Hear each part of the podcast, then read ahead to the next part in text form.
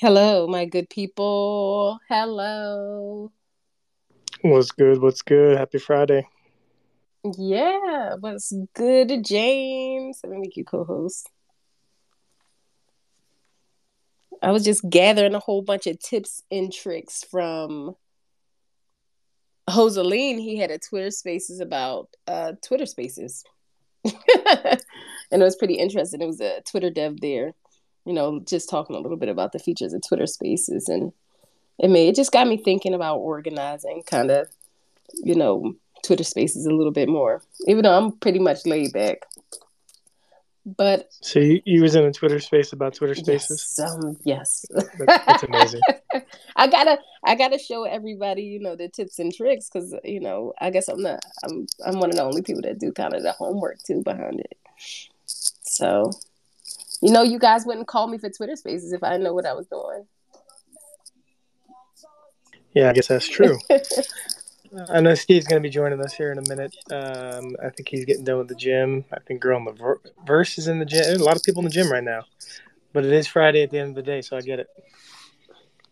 I try to get in the gym early, early morning, gym person. But I've been pretty crappy uh, in the last couple weeks. But I will be back to the gym soon. But Girl in the Verse is here. We got Crypto Miyagi, who had, did a really good thread on um, Clubhouse Archives that was pretty dope. I'm really digging those uh, threads. I wish you would come up here so we can talk about it a bit too.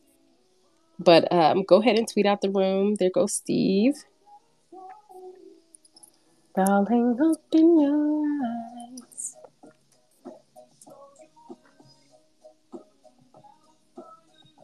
All right, Crypto Miyagi is also coming up here.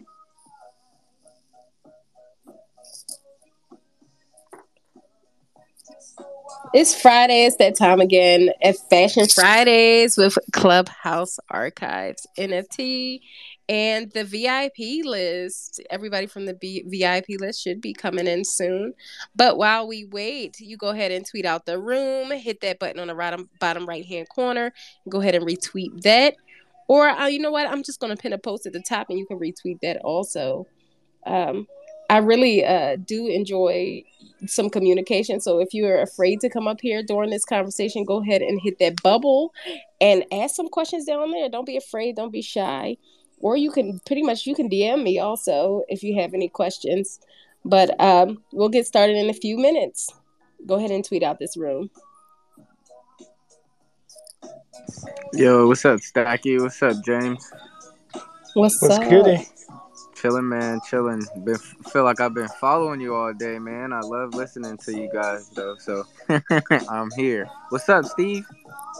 What up? How's it going, man? Oh man, good man. Nice to talk to you, bro. I was I feel weird. I was doing a lot of research on you yesterday too, bro. But uh, it, it led me to some good places. So I'm nice to finally uh, have a conversation with you as well. Yeah, well, I was gonna say. Hopefully, you didn't find anything too too. Let me know if there's anything I need to know about if you did that research, because I don't I don't look too deep into my own past. So if there's anything I need to know about, just give me a heads up.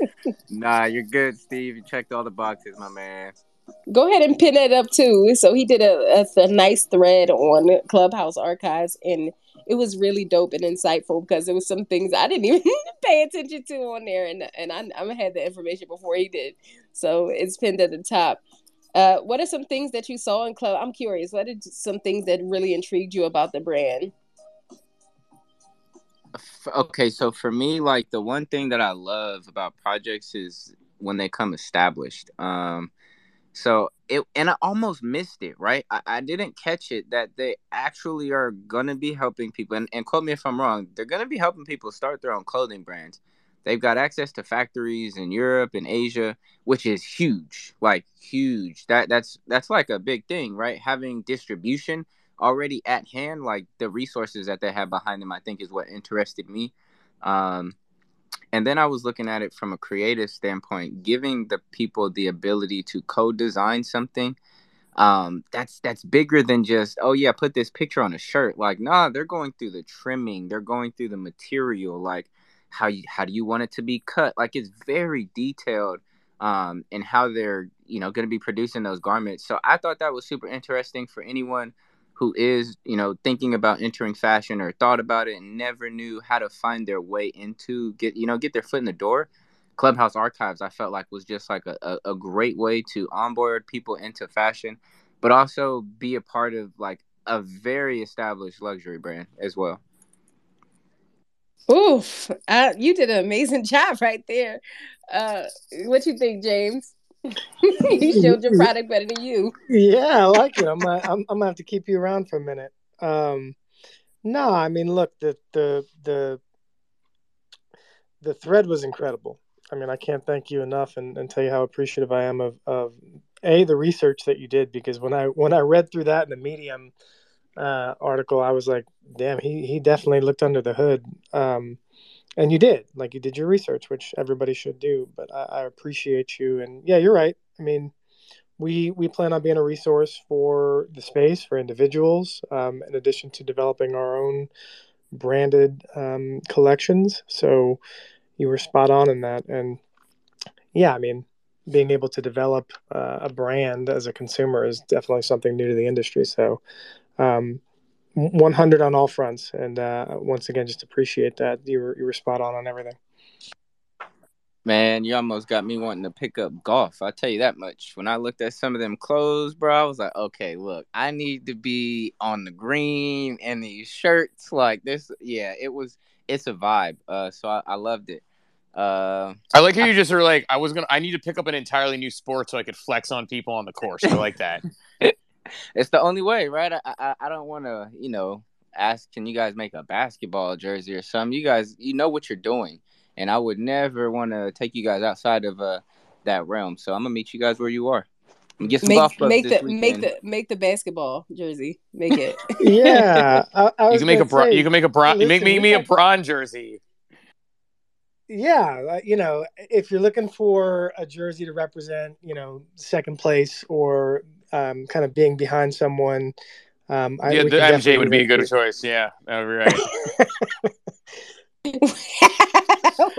we'll have to. Uh, no, no, but no. Actually, I liked what you said there too about like onboarding people into fashion, but also onboarding Web three into fashion. I mean, it, it's kind of a cool, you know, it, it's a cool, it's a cool crossover that you have in this space where, um, you know, people recognize are, are, like it's cool to see when someone recognizes like real business people who are building real businesses, and uh, you know that's one of the things that like has always struck me about James is, is one of my first calls with him because I you know I work with James as, as, the chief culture officer over at Clubhouse, and um, you know it's it I'm like my early calls with him. He had a my first call with him. He had a full pitch deck like a full like a full on not even pitch deck like that makes it seem like he's shilling it was a it was a deck a, like a business plan a deck of what his plan is. And then, you know, he, he launches in a bear market and he's got, as we're going through it before we even launch, he has a whole deck with, you know, expenses, what the plan is, like things that you don't see. Um, like I, I've seen, I've seen it the good ones, the people who have the really good. When I talk to the really good founders, they've got this sort of stuff, but most most don't. Um, you know, a whole, you know, whole financial plan, and then the whole idea of like, we don't even have to sell tokens necessarily to have an operational business because you know this is the model and it's just the amount of things that are really thoughtful and going into it but also the ability to pivot as needed. Um you know i think that that's something that i really admire about james so I, I appreciate you found that as well because you know i think a lot of people we exist in this space right now where there's just a lot of fomo marketing. Uh, there's a lot of people who are just trying to get you to buy something and then continue to push sales and then when it sells like they make money whether the price goes up or down on the floor. So no matter what announcement they make they want to make an announcement because if they sell and it goes up they make money. If it sells and it goes down they don't have another model. And it's one of the things i always respected about james when i started talking to him and one of the reasons i think we are pivoting towards a business era within web 3 is that you know we, we've had this sort of you know i kind of say like we have the you know the, the punks era is what i kind of call it where it's like the pre um the era sort of of pre like profile pictures but they're like historical value they're tech they're whatever. And then you had like a top shot era which on it was only a few months but it onboarded like thousands if not hundreds of thousands of people into the space. And then you have the profile picture era where the Bored Apes really took over right? I mean i know hashmask started with the um with their rights with the commercial rights and Bored Apes copy and paste that but Bored Apes took elements of the punks, the hash masks, and they have this like cool cultural thing, and everybody copy pasted them for a year. Some new ones came out that weren't copy paste. And I, I truly think, you know, I, I kind of started saying in July, I think that we are starting to net into the business era. And that's where stuff like James and some of the other, you know, fashion brands we talk to here on the regular are are starting to come into play because they're business people who are saying, I see an opportunity to use this tech to enhance the consumer experience uh, and, and to empower consumers and, and bring brands and consumers closer together. And they're doing it, you know, through Web3. So, so I think that that's the era we're starting to enter where, you know, it's no longer you mint a profile picture, uh, random profile picture project of like a camel, and then you sell it for 5X the next week. It's like, you know, without a real roadmap. It's, it's, how is, how are you using the tech to enhance your business? I mean, you know, fucking Ticketmaster. I mean, Ticketmaster is working on the Flow blockchain. Ticketmaster. And again, it's hilarious because the way crypto and NFTs are working as as they're not a mature, you know, asset class in more ways than one. And I, I'm, I'm part of the problem. They're actually on the on the juvenile end, but on the actual maturity, as far as like the um, business fundamental side, Ticketmaster announced they're going with Flow blockchain. Flow blockchain is down in price today. Like it's it's hilarious to me. It's like really the the flow token is worth less with a major brand, a major application, but I think we're just going to continue to see it. So I, I just want to say I appreciate you recognizing that idea of like us leaning into that and, and having sort of business people and leaning into that business era because I do think that that's an important, um, you know, an important distinction. Go ahead, you you you can jump back in. I mean, it's it was obvious, right? Like you go to the website and you don't see a roadmap. You don't see the the little pattern of oh here's what you're gonna go down this maze and no there was none of that right? Like you there got a phone call right? There was literally hey here's what my plan is and here's what we're gonna do. Um these are the steps that we're gonna take. I also love that you guys are legitimizing the royalties and the profits. That was like a no brainer, hands down. I, I would go all in, right? Because you're showing people that you are trying to do the right thing. You're not just using these uh what we'll call buzzwords, right, to just sell sell out a project. You're legit trying to build a business and and bring in people who want to be a part of that. Um, so yeah, if I whenever I see that, I always have to give kudos to a team like that. So yeah, kudos to you all for uh for just being real. No, definitely appreciate that. You know, the one thing that Steve said that I, I think is really interesting, and it's kind of almost like a side point that we could probably spin off a whole conversation on. We are a little bit in the upside down right now, um, which is just kind of crazy. Um, definitely true bear market when you see Snoop Dogg and Eminem on, you know, the biggest stage in the world, um, rocking Bored Apes, you know, repping the other side. Um, super bullish and all excited. And then the next day, the floor price goes down a little bit. I'm like, what? And, you know, that happened last August. That would have skyrocketed 20 ETH, like, like probably almost instantaneously. Moonbirds, all these announcements, they do the whole thing. End it with $50 million from, you know, Andreessen, uh, you know, uh, uh, AZ16 or whatever it is. Point being, next day, down Ticketmaster, Flow Chain, next day down. It's like it's just insane what you need to announce today to have positive action at the floor. Now, there's two things going on there. A, we're in a bear market, and that's obvious, right? There's just a lot less individuals that are enthused about buying into anything at the moment. But B, I think I think things are leveling off, right? We're about to see a, a completely well marketed um, business project, whatever you want to call them, do probably extremely well. Um, diamond in the rough with the whole huge thing. But other than that, I'm telling you, it's like, what can you announce, right? Like Andreessen Horowitz, 15 million, and the floor price goes down. It's like, damn, when, when you see that as a builder, you just gotta kind of scratch your head and say, what in the hell's going on here? But um, Fidget will jump in. Yo, good morning or good afternoon. It's always GM. It's always GM somewhere. That's a good one. You're good. Yeah, Steve Ellis says GM. So I like you guys. So I'm going to start with one request uh, or favor. Um, DM me and, and I'll give you a waiver for uh, copyright infringement for Phygital.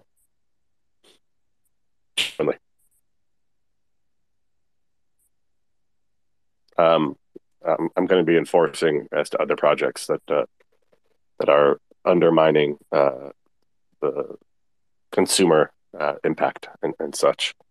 Um, uh, I'd love to ask what the interplay between, um, uh, for those who don't know me, I'm an IP lawyer and I, I, tra- I copywrote uh, Phygital and trademarked it about four years ago.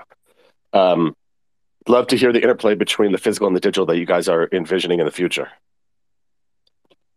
In terms of the actual uh, link, like an NFC chip or QR codes, or, or what are we what are we talking about? Um, anything beyond provenance uh, authentication or uh, pure, purely digital uh, uh utility, such as voting or or or uh, exchange or marketplace or access and stuff like that.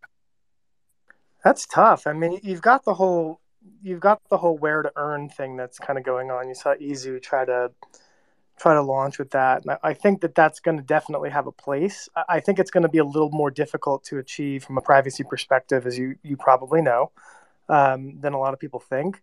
But I do think it'll have a place in the future. It's just going to be tough to achieve in a in a meaningful way um, anytime soon. I'm I'm curious though. That that seems to you seem to have a thought there. So I, I would pose the question back to you. Other than what I just said from the wear to earn, where where do you kind of see the future of it as?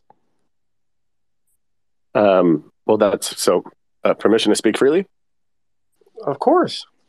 Wear to earn isn't a thing. DeFi isn't a thing. They're all Ponzi protocols. Um, so uh, those are artificial staking me- mechanisms uh, that are going to go away soon. Uh, they're also going to get slapped like a motherfucker by uh, governmental entities. Um, there are there's a ton of other technical things that you can do once your physical good is tethered. So, okay, I, I, I don't want to give away the house because it's uh, there's a couple things that that we have protocol wise that, that nobody else has. Um, I'm happy to DM and talk about them, but I'll talk about them uh, uh, kind of theoretically in this question. Like, for example, uh, what's the interplay with the digital and physical in the marketplace, or what kind of a marketplace is it? For for Clubhouse? Yeah, for, your, for your company. I just read through your website. Go. Yeah, so we have a we've created a token gated marketplace um, that will essentially allow an individual to connect their wallet. Um, a gives you access, but B also um, provides um, the ability for a cost structure to be set up. So if you own a specific token, um, there's a specific cost structure associated. Does that make sense? So it's a purely digital marketplace when you say purely digital, what meaning buying only a digital good or, or going to come with a physical good as well?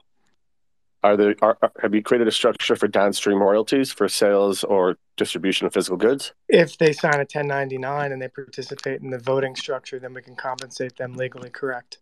So not digitally. Correct. Got it. Okay. Do, um, there there are ways to um, so the focus of um, so I ask these questions because I'm launching uh, and I've been launching a, a similar project for uh, about a year now. I've been I've been using Phygitals for about four years, uh, give or take, in, in different manners. Um, I'm uh, I'm focused on uh, circular economies and um, uh, planned obsolescence and such. Um, so for me, there's a huge focus on uh, downstream royalties, downstream IP, downstream loyalty, downstream uh, uh, connectivity for to incentivize uh, longer lasting physical products using NFTs. That, that makes sense? sense? That makes total sense. Go ahead. Um, so uh, there are methods and ways to, uh, without wear to earn. Um, shit, I hate this that I can't completely divulge, and it's being recorded. Shit. Um, I, would I'd love to explore. We can schedule a call. Yeah, yeah, that's can, perfect. Can... I was just about to suggest that too, because you know, see, I like something I... that. Oh no, go ahead, Stacky. Sorry, I was gonna say I like playing crack the code here. Go ahead, Stacky. no, no, no. I, I just, I just think you know something like that definitely is is worth a call. You know, if you wanted to, you know, get deeper into into you know any any NFT project, you know, because uh some things some things may require a phone call because it might may require actual conversation instead of you know on a Twitter Spaces where you know everybody needs the chance to talk. So you know maybe uh reach out to Clubhouse see if see if you guys could connect for sure. Yeah, I think we should. I think we should grab time. I if you know me and, and uh, if you talk to a lot of people that have met me, I'm I'm all about having that that interaction. So I'd love to to chat even willing to sign an NDA um, if you feel like there's things that, that you don't want to divulge. So just they're, uh, unenfor- they're unenforceable. I've been, I've been waiting to launch my project um, until people until the, the industry caught up. So I'm actually really happy that other phygital phygital project projects are occurring. That's why I haven't cease and desisted people yet, um, because the fortunately or unfortunately, the, I've learned the hard way that the uh, Web3 community uh, is severely undereducated and uh, has not been interested in substantive projects. Like literally, uh, you know, when like you uh, you try to give your dog steak, but for some reason all he wants is is the the breadcrumbs on the floor. You just want to slap him in the face. Um, so the more phygital projects, the, well, the ones that are legitimate, I've, I've been allowing to uh, persist because we need the community to understand that substance can exist in this market. And I think the bear market is perfect for this as we come out of it. Um, so your project, I read through your site, looks legit as fuck. Um, I'm happy to uh, uh, happy to be one of the ships rising on the tide together. Well, yeah, I, James, I, I, yeah, I, had a great call. With, oh, go ahead, go ahead, uh, Matt.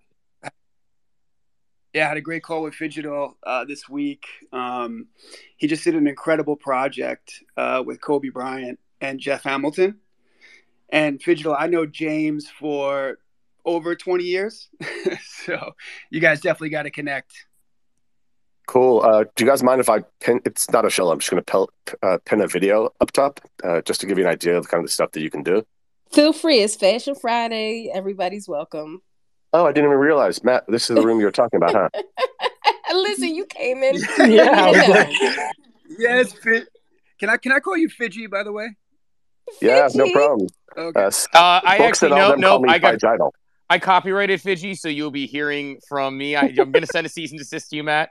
I got Fidgy. Phygital, I'm really really good friends with uh, Joey Chawicki.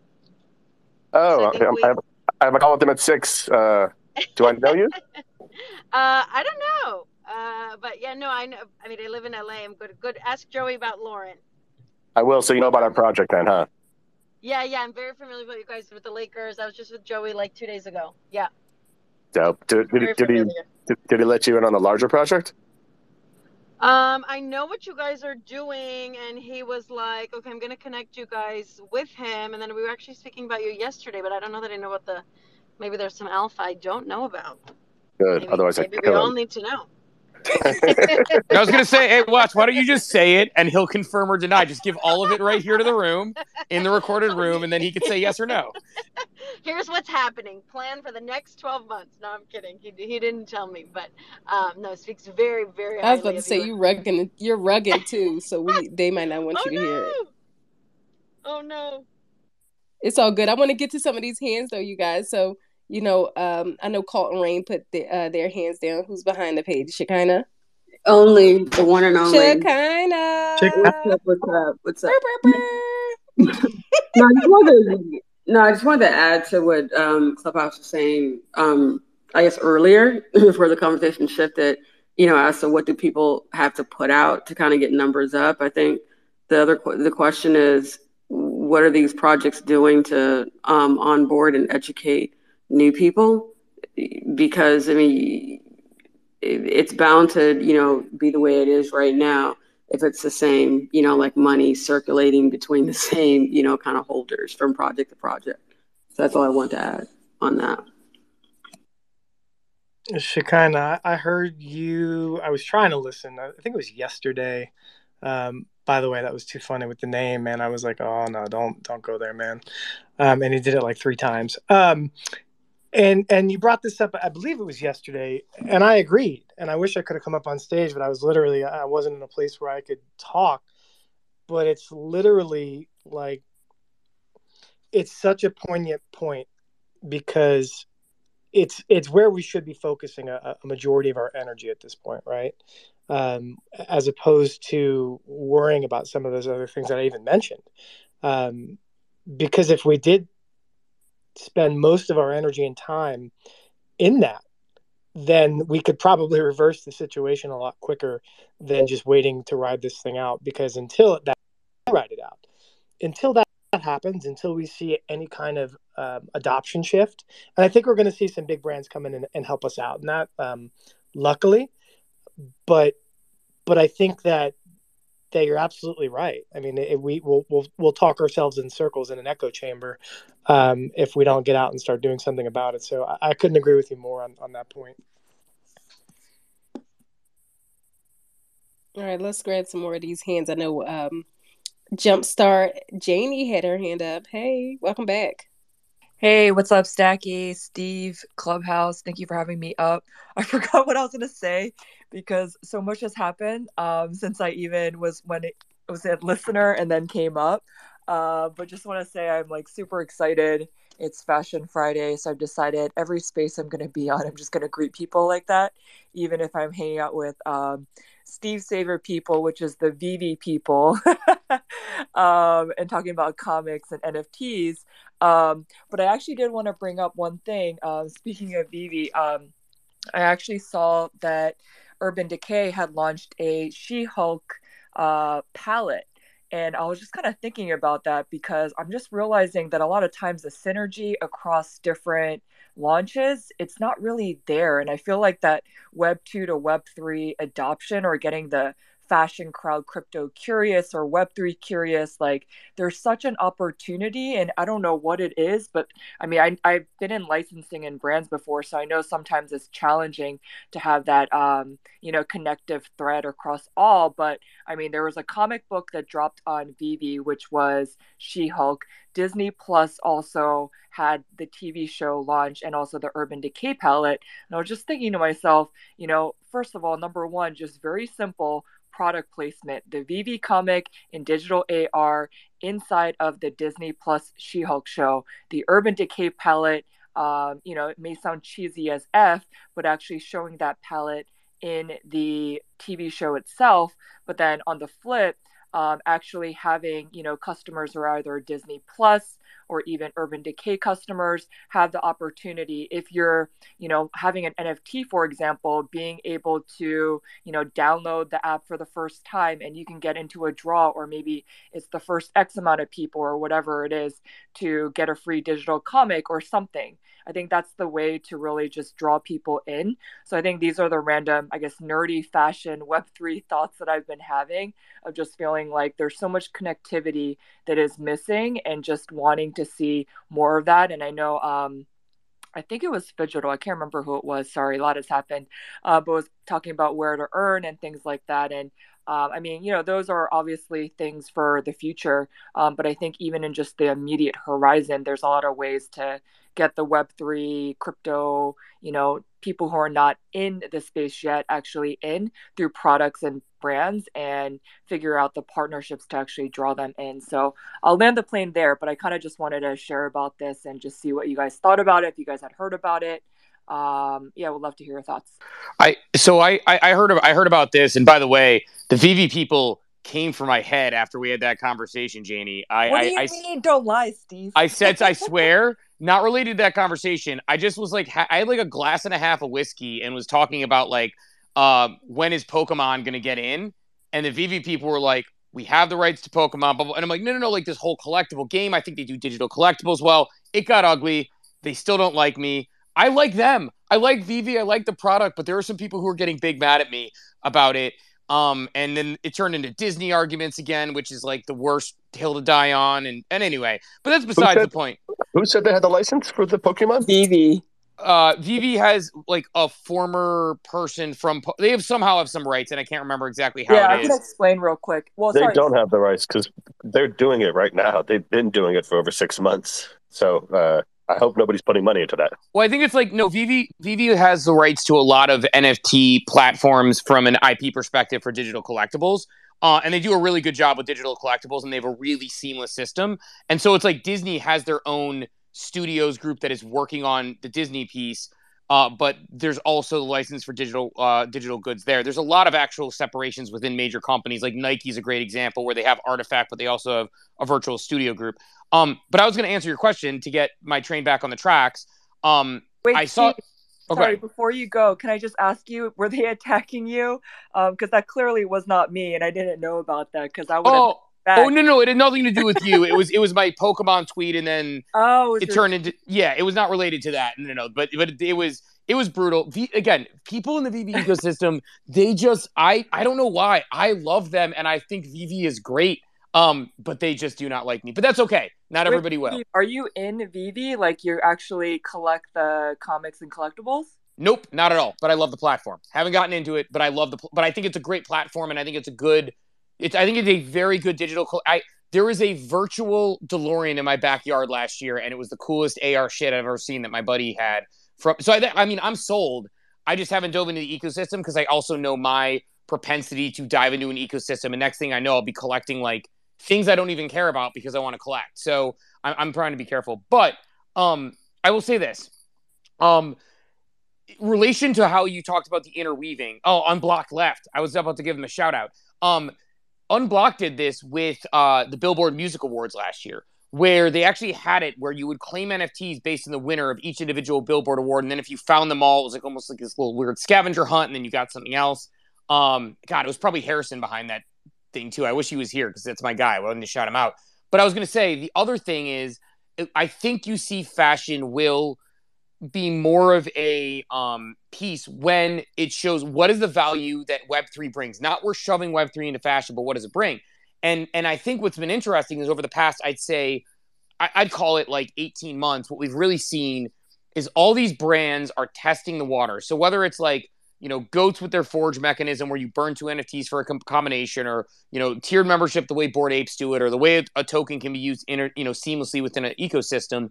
What we're seeing is the innovation and figuring it out, and then the brands will apply that. Like I know Starbucks is going to use elements from all their favorite you know NFT platforms in what they do when they launch, um, you know, uh, uh, in, in the next, you know, coming months, right? I, I know that some of the bigger brands that are coming in are, are, are, going to make sure they integrate the, integrate those. So what I'd say is, um, you know, when someone says fashion is this brings me value as a person, whether it's a, a, an enthusiast or someone in the fashion industry, is when that works and not just like you know NFT for NFT sake or Web three for Web three sake.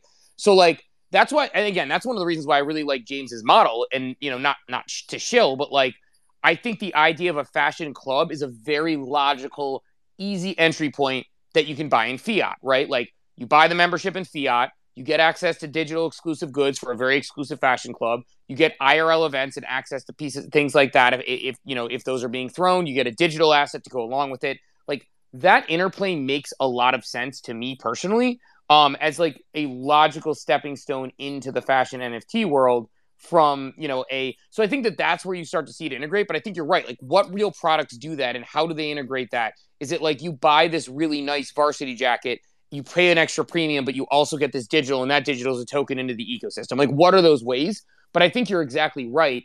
And i think the way it's going to continue to seamlessly move into our lives is by us integrating it in ways that make sense that normal people will say, and by say normal, I mean obviously not our, you know, you know, weird web three nerds who know all this stuff. And it's like once it integrates into their lives, and it's like I go to the game and use Ticketmaster and I'm using a ticket, it's like you, you don't have a choice. You're just using an NFT. Um, or once it's illogical not to buy uh, in an in NFT, like you're getting this varsity jacket, and for an upcharge, you get the NFT, which gets you into a club, which gets you something, which gets you, you know, then it's illogical not to, then it works. So, so I think you're exactly right. So I don't know if that's a, a, a seamless answer, but I know I ranted, so I'll, I'll stop there. But that's kind of that's kind of how I think it works. No, it's great. Thanks for um, sharing your thoughts. Sorry, I don't know why. Maybe I shouldn't encourage Steve, but like I find Steve so funny, so I'm literally just like laughing as I'm listening to him. But obviously, you're very smart as well, um, not just funny. Um, but uh, yeah, I think uh, when Crypto Miyagi was sharing as well, like I, I have literally pinned Clubhouse um, uh, archives as something that I need to look into. Like I love the look and feel and the aesthetic. Um, and Crypto Miyagi touched on that as well. Like I don't know if y'all know about it, but like back, um, you know, when um, shoot, why can't I remember the name right now? It's like the offshoot of Ralph Lauren, um, uh, rugby. um, which was a really cool brand back in the day. And they had that kind of like country club, but kind of street aesthetic to it. But unfortunately, RIP, it doesn't exist anymore. But I was thinking about that.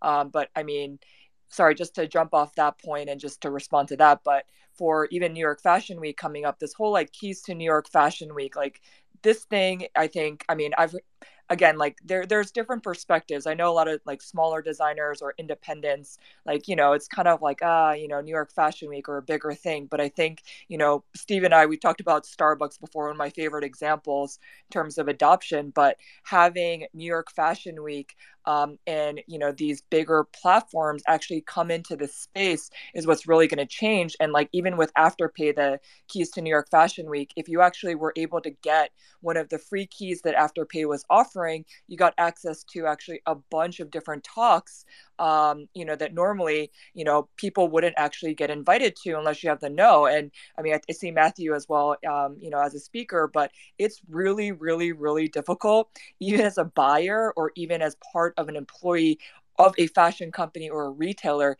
to get invited to a fashion show. So in a way it democratizes and it token gates, which is kind of, you know, sounds ironic between the two, um, to be able to attend these shows and have a part of the experience. So I think these are the kind of things that are going to make things a lot more fascinating and interesting. And so I'm heading up to New York next week and like, you know, I just ordered um, a gimbal. I have no idea what the F I'm doing, y'all, but um, I am I, I know it's recorded, but like TMI, but like I'm 39. I just moved back from the US and I'm excited to cover Fashion Week and, um, you know, just meet some really cool people um, who are super psyched about the space and talk some Web3 and NFT, you know, situations with them. Like it's to be freaking epic and there's a lot of great events and i know that there's some online as well so i mean if you guys are interested definitely take a look out for them because it's gonna be crazy. The blockchain and fashion. That's all I gotta say. Cheney. And oh. she looks good for her age. 39, girl, 35. Yo, oh. Saki, you know why? It's because I'm Asian, okay? And I can say that I used to work in beauty, scientifically proven, okay? And, and I'm just going to say this, okay? Scientifically proven, black skin like is the best scientifically in terms of aging. And then it's asians okay? So asians we don't raisin so even though you know i'm pushing almost 40 i feel like i'm 15 because we sitting here on twitter spaces you know talking about jpegs and fashion. So let's go. But thank you. Oh man I had to give you a round of applause there. I love that. Thank you, Stacky. I appreciate you. I love it. Hey, I got a, I, I got a something to say on that, Jenny. You know, you're you're one of the first that knows where I drew a lot of the inspiration for this from. So my no old rugby. Yeah, my old designer. Um, I almost worked. For, I was almost the design director there. Um, so the the line that that we had that that Steve often makes me tell the name of was called Carpe Denim it turned into Carpe Clothiers, and and what the brand was was rugby for the contemporary industry because Ralph refused to wholesale all of these accounts, Nordstrom and Saks, and everybody wanted it, and they just they wouldn't do it. And we recognized this, and we that's where we pivoted from denim to a full collection because we said if they're not going to do it, we're going to emulate that and do it in our own way. And that's literally I've been rooted in that for for 20 plus years now. Um, my favorite line I used to spend hours and hours in that store and watch um, Japanese customers walk in the door with a suitcase. I'm not even kidding, with suitcases. Okay. Um, and this would happen every few hours or so. And they would load up with everything in the store into these suitcases and bring them back and sell them in Japan for like four or five times the amount. Um, it was one of the most incredible brands that I've I've seen Ralph put out. Um, and my old designer Andrew um, actually went on to go work for them. Um, so because he literally brought the portfolio of what we we had done, um, went there and they're like, well, this is this is literally what we do. Um, and he was hired on the spot, and, and, he worked there for for a while before we went off to Tommy. but you were one of the first to kind of pick up on that. So when I say a degenerate Ralph Lauren, that's what rugby was right? It was the old skull and crossbones kind of collegiate Americana look um, to the to the nth degree. Um, and it was like college dropout to, uh, and, and, it was literally my favorite. So just kudos to you for kind of nailing that on the on the spot, uh, on the head. No, no one has really picked up on that before. Even though I've said it a thousand times, you were the kind of the first to bring that up. Oh my gosh, Clubhouse, sorry, I gotta just jump in. I'm dead because this is like the fashion nerd in me. Because I mean, a lot of my friends, because I lived in New York um, for about seven years before moving to Asia. And it's funny you talk about the Japanese customer because the Japanese customer is the OG, what became the Chinese customer, who literally is buying up luxury and fashion and beauty all around the world. But Clubhouse, like for real, like people don't know like the beauty of rugby and i still have um like a navy blue short uh short not short shorts but like it's a shorts and a blazer um set and i freaking love that thing and pair it with like dunks and jordans and like literally people are always like oh where did you get this thing? Like just the quality and everything. So i mean i think the aesthetic of what you are doing i had no idea that was the inspiration but like immediately i made a connection because I was such a huge fan of rugby, so that's super cool. So now you just uh, you hook me in, li- hook, line, and sinker right there. Just saying. And also to uh, James, when you go to make some some pants or some bottoms, make sure uh, booties can fit in there because I remember, you know, back in the day, uh, you can't fit the pants if you don't got a butt. if you if you got a butt, you can't pull the pants up. I'm trying to tell you, it was a real problem. You had some hips you couldn't fit in them pants. So yeah, make sure if you do some bottoms that everybody could fit. Well, well luckily, starting in, in denim, that was an issue that we had to to tackle uh, right out of the gates when I started my career. So um, having a denim background definitely doesn't hurt. Yeah, that's that's cool too. But you know, I remember trying on those Levi's and stuff. It's just straight up and down. You know, the jeans were straight up and down. You couldn't fit it if you had hips. It was terrible. It's a terrible experience. That's why I hated jeans for a long time. But let me go to Crypto Miyagi Crypto Miyagi had his hand up for a minute. What's up? Oh no, we're chilling. That was the great conversation. A lot of good points were brought up, and honestly, it uh it changed the direction of where I was going because now I have a question um for Clubhouse and just really for the room. Um, it we we clearly we see that the tech and the space are not yet ready for this. Um, I I feel for some and this isn't in this case, right? For some, I feel like some got into uh, the fashion in this space to say they did it, right? To say they were first. Now knowing that, right, it, it's not sustainable just being first. Um, seeing the issues with, I guess, the crossover into the space. James, what are you guys focusing on? Like, how are you guys focused on, I guess, blending the Web two fashion world with the Web three fashion world? Because, and, and I guess I asked that from um, you know the perspective of the threat that I wrote for you guys is really just the space not being ready um, and there not being enough education per se maybe around how fashion digital fashion can be used. Um, what are some things you guys maybe have prepared or thought about uh, to alleviate that in your journey?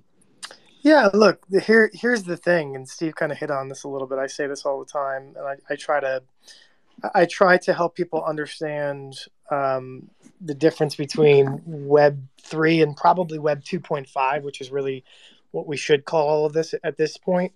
Um, we looked, uh, and when I say we, the entire space for the most part, looked to flood Web 3 as an escape from the realities of what we consider Web 2, right? Which is just everyday businesses and, and you know, e com and whatnot. And that was a mistake because the technology doesn't replace um, what's going on; it just enhances it, and and that's really critically important to understand. And what we're trying to do, I often tell people when when in conversation, I'm like, you know, we really just kind of consider ourselves an apparel brand that uses the technology to enhance the customer experience. And there's a reason I say that. And it's because I, I don't really want to be anything other than a clothing brand at the end of the day. You know, I've got 23 years uh, experience in just in that. So why change that up um, completely? So, you know, that's why when he asked me, I knew what he was getting at. He thought I was going to say that no, you just own the token and downstream you're going to get royalties, and that's why he stopped and didn't have anything to say after I said that, because he was like, okay, I can't catch him in that. Um, so, you know, we're not looking we're not trying to do anything crazy with that like you you want that royalty you're going to work for that and we're going to you're going to take part in product development because we're just going to develop a brand and aside from that to answer your question what what are the things that we're doing like we're working with other brands i mean we have five brands right now that we are uh, actually we have more than that but but five brands that we are really far along with um, in terms of already designed things getting ready to move into development um, working out some sort of a collaboration and or just apparel play. Um, there'll be a large part of what we do for Links. It's just apparel for their membership because that's what a clothing brand does. They produce their line and they do private label. Um, so, you know, it's it's not it's not necessarily trying to reinvent the wheel. We just change the tires, really, in, in most cases, and enhance that experience um, by giving them something a little fresh and new. But if people come at this from a Ready Player One you know, we're all going to be running around in different skins, you know, in six months. Like, yeah, I, I agree with you. Um, the technology is not there. That's a long term play for us. That will happen one day. Like, we're, we're that's a part of our business model.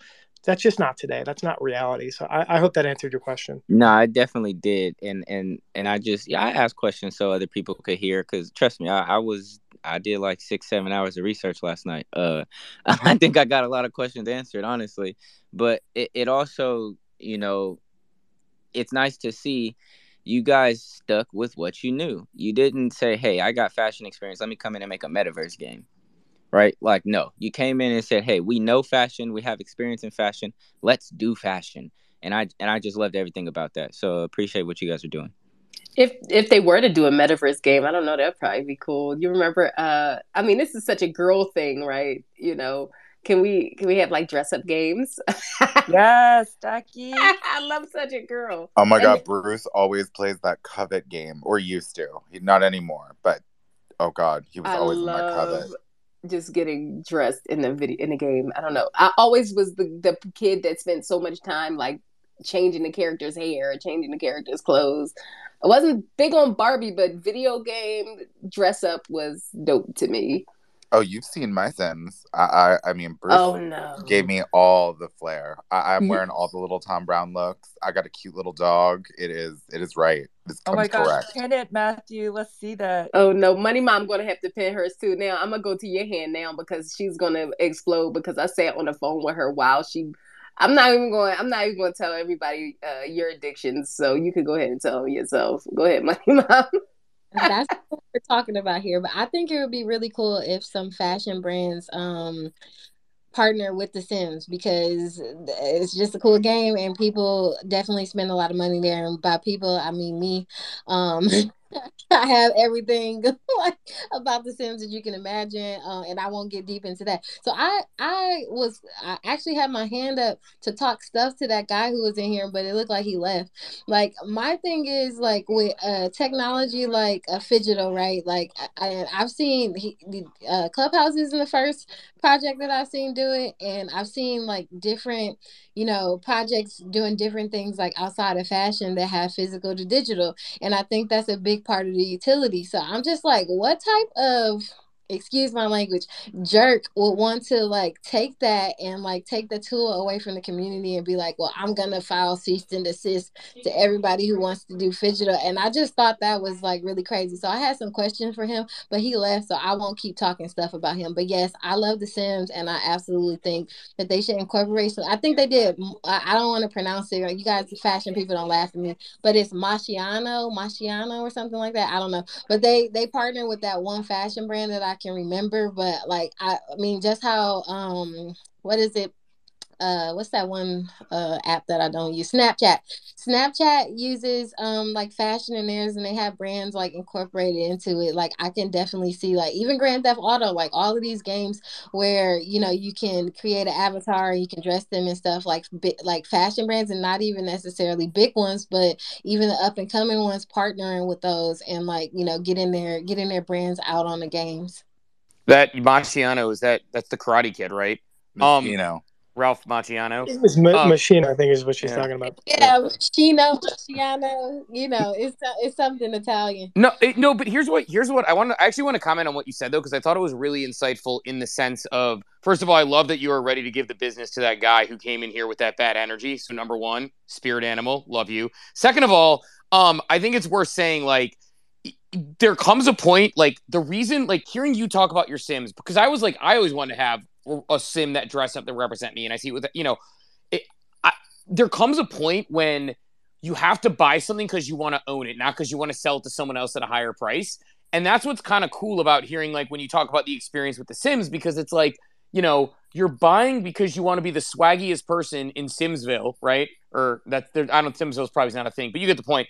You want to like really be able to rock your rock your gear and that's what's so interesting is fashion always has a place in all these areas and you know i still do think metaverse development is right on track with you know there's some people who understand i mean I, this is like i have this crazy unproven theory that one of the reasons that nfts actually do well and stick with me on this one is that grown individuals like the idea that we can like go to these environments you represent it by something. Like look i put my i photoshop my monkey in a different outfit for the vmas because eminem and snoop are performing and put them in front of a vma backdrop. Like that's not normal behavior by most people's definition.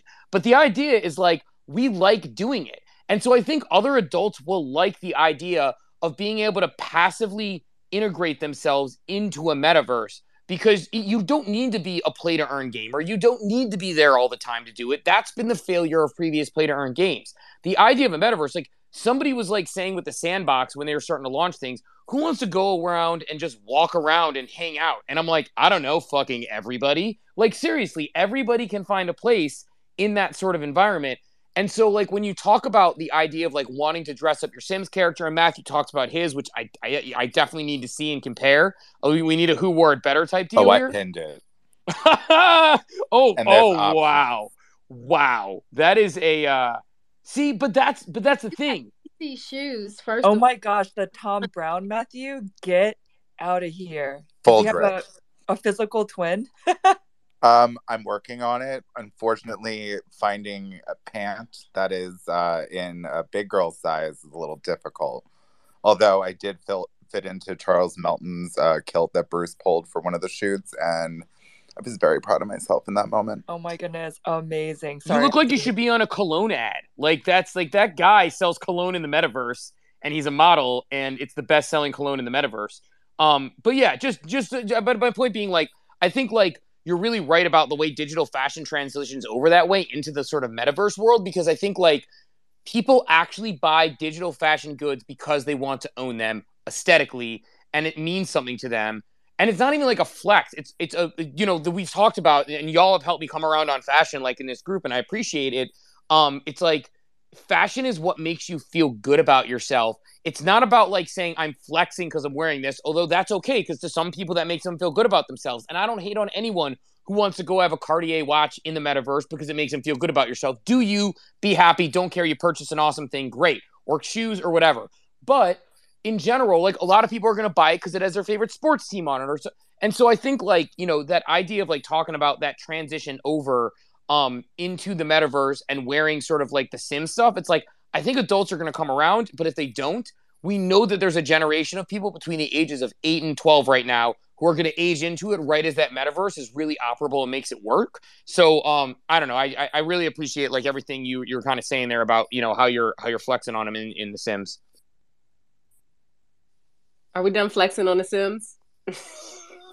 Wait i gotta tell everybody that they have CC uh, designer clothes on. Like the the shoes that he has on in that pin is not on the game. Okay, that means that like someone designed those and then um, uploaded them to the game, which is really cool. Like uh, you, it's it's hard to find good CC pieces like or people who actually design for the game. I like to I like designing houses more so. Like I'm you know I'm into the fashion side, but not really. I don't download CC clothes. I download CC furniture and accessories. So I just wanted look to... up Senti. Senti is the one for uh, CC clothes in The Sims. Bruce was yelling towards me.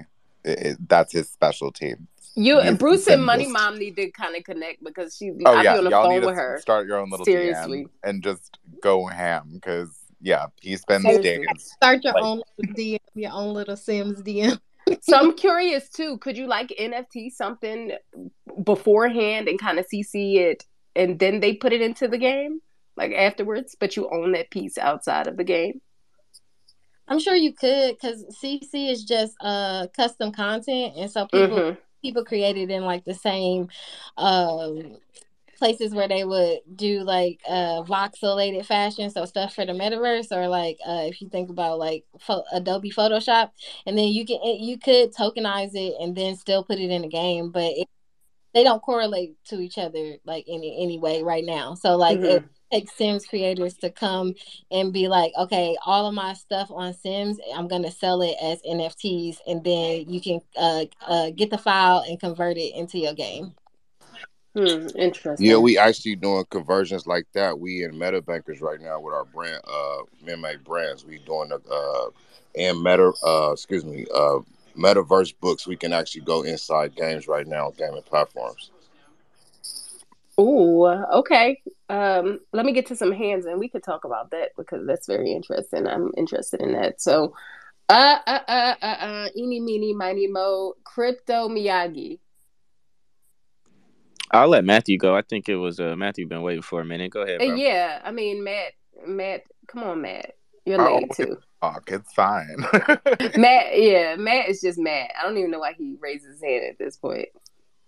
go ahead, go ahead. Uh, well, it, it's funny because I guess we're joking about the Sims, but like just thinking about that, honestly, that really does seem like a dope way to onboard people, um, especially in the fashion world, right? You have games like Pokemon Go.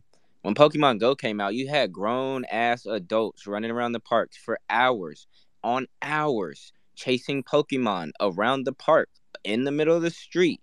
Imagine if they were to do that with fashion and limited drops were to be at certain locations of certain stores, right? And you go to a store and you use your AR, however, and you scan it and you get that digital and then you can turn it into a physical piece once that collection drops. Uh, that was just something off the top of my head that I thought you could, you know, gamify fashion um, as far as that way, because uh, we do have that technology ready. I've already seen AR and VR be done. I watched a dude w- walk in, get dressed in a whole virtual outfit. So um, it's there. So it's just a matter, I guess, of a way of putting it together. But yeah, that was just a random thought I had. Can I add on to that? Go ahead, man. So that's kind of one of the things that I really was wanting to talk about was thinking about how you reintegrate the digital side into the retail space because right now you have a failing retail industry and we need to find new ways to as you said gamify the system and be able to create that in-person experience whether it's a digital experience or between the digital realm and a physicalized space because you know like uh, gucci's doing that with roblox and how they're integrating Gucci Town, and then they have the separate space for their Flora campaign with Miley Cyrus. So they're the ability to sort of reintegrate and change the way that we're even engaging in fashion as a retail experience. I'm excited to see what the potential is there because so much of this is really about how you or the retail side of things for a consumer. And we need to start thinking about how to create those parallel experiences to enable the customer to engage physically as well as digitally. Sorry, not to keep cutting in, but this is really taking my brain. Okay, so you know how like you go to museums and they have like the rides that you get on and it's a virtual ride oh my goodness, what if you put somebody in a virtual ride, but it's them in a fashion show and they see themselves walking in these different outfits, right? And, and getting these certain type of reactions because it's all about tr- like tricking the psyche too, right? You got to make people feel like, nah, you want that, shorty, like you, you look good in that. So if you put them in an atmosphere to where it it makes them feel those what endorphins, right, and that dopamine kick at the same time, oh yeah, they're gonna buy everything off the shelf, and they didn't even touch it; they just saw it digitally. So yes, I love where this is going. Yeah, that's entering inside the metaverse right there. And uh, I I put inside the group chat some of the projects that's actually engaging in that process right there too, for everybody. Oh, cool! Thanks for sharing that. Oh my goodness, guys, Matthew, Crypto Miyagi, my brain is just like on fire right now as you guys are sharing because you know I don't know if you heard me earlier talking about the Urban Decay She Hulk collaboration, um, where I just felt like it could have been a little bit more with you know product placement of the VeVe comic inside of the She Hulk, um, you know TV show, and then also the palette. But um, you know, even just thinking about what you were sharing, right? Like, dude, I got PTSD, no lies. Like people think that getting NFTs are bad. Try to get hype sneakers. I mean, I used to have the hit hookup, but now that I'm back in the States, like I'm still working my way through. But like otherwise, you are not getting a hype sneaker off of the sneakers app. It's like a freaking lottery ticket, okay? And so, I mean, even with something like that, right? I mean, we were talking about Dapper um, earlier, but like even, you know, just ticketing or music or events. So, um, Crypto Miyagi, when you were talking about, um, you know just even a fashion show like that kind of experience right if our wallet is something that provides us with social cred and street cred if you own just say an RTFKT a nike a crypto kick or combined with you know one of the gucci ones and then you attend xyz event like those two together unlock an ABC experience, or you can actually redeem it at the Gucci store for something or get, you know, access to something. I mean, there's so many different things in terms of like not just you know web3 or blockchain but combining that irl experience or irl merch or partnerships that is just like the sky's the limit at this point and so i think it's just incredibly exciting and i man, we got to make more money. we need more ETH um, in order to buy all this stuff. Um, and I gotta jump because I have a work call, but I kind of want to stay and not go to the work call. But um, I'll try to be back later. But like seriously, y'all, like this conversation is crazy. Love you guys. Bye. We'll see you next time. I mean, there's a ton of damn fashion spaces that a bunch of the people in here do. So but anyway, let's go to uh, uh, Colton Rain. Hey, what's up? Yeah, no, I just want to kind of piggyback on on on some what was mentioned. You know, just about like yeah, just kind of changing up the retail space. Um, when I was in New York this week, you know, I made it a definite point, you know, to visit the um, Ferragamo uh, store. Where is it? It's like, mm, is it Hudson Yards? No, it's I don't even remember. It's like downtown, like close to like Greenwich Village um, Greene Street somewhere. But but yeah, like I you know went in there and I asked, you know, for their NFT setup that they did because I had saw read the article that they were into trying to do some type of integration with you know with uh yeah with Web three, and and I thought it was interesting that they didn't they don't integrate. I mean, I pinned it to the top, you know, to kind of see what it is. But essentially, they have a setup where you kind of kind of go in the middle of the store, is where it is and you and you kind of go through this four step process of where you kind of create your own NFT. You just you, you you select a background, you know, from a bunch that they have. You select a character from a bunch that they have, and then they kind of yeah, we'll send that to you, you know, yeah, on the ETH on Ethereum, which I thought was interesting too. And it's a collaboration with some other company, but I I thought it was a good first step though um, that, they, that, that they would have that, even though it doesn't incorporate any of their fashion items at all. Um, like I, I, but I think it's cool and it's fun for the retail experience. And uh, like I think you're going to see more, more, um, yeah, more luxury designers, you know, more retailers starting to add this and and to their um, yeah customer experience, or at least kind of creating that um, with it, well, enhancing you know the experience for for the customers. Um, the other thing is, I, right around the corner from the Ferragamo store, I saw that Byredo was there, and this is the company that RTFKT is um, doing a collaboration with. And and and I would admit, when I first heard about like the RTFKT collaboration with Byredo, like you know, which is a perfume or uh, specialist brand, um, I thought it was kind of whack. But I don't know. Like once I visited the store and like, I mean, you walk into the store, you're overwhelmed by the amount of perfume and like scents that they have. But I don't know. Like, I think I, it'll be interesting to see how it turns out and what comes from that collaboration. But I do think it's interesting, you know, that again, you have a Web two, you know, traditional luxury brand that's partnered with this, you know, Web three brand.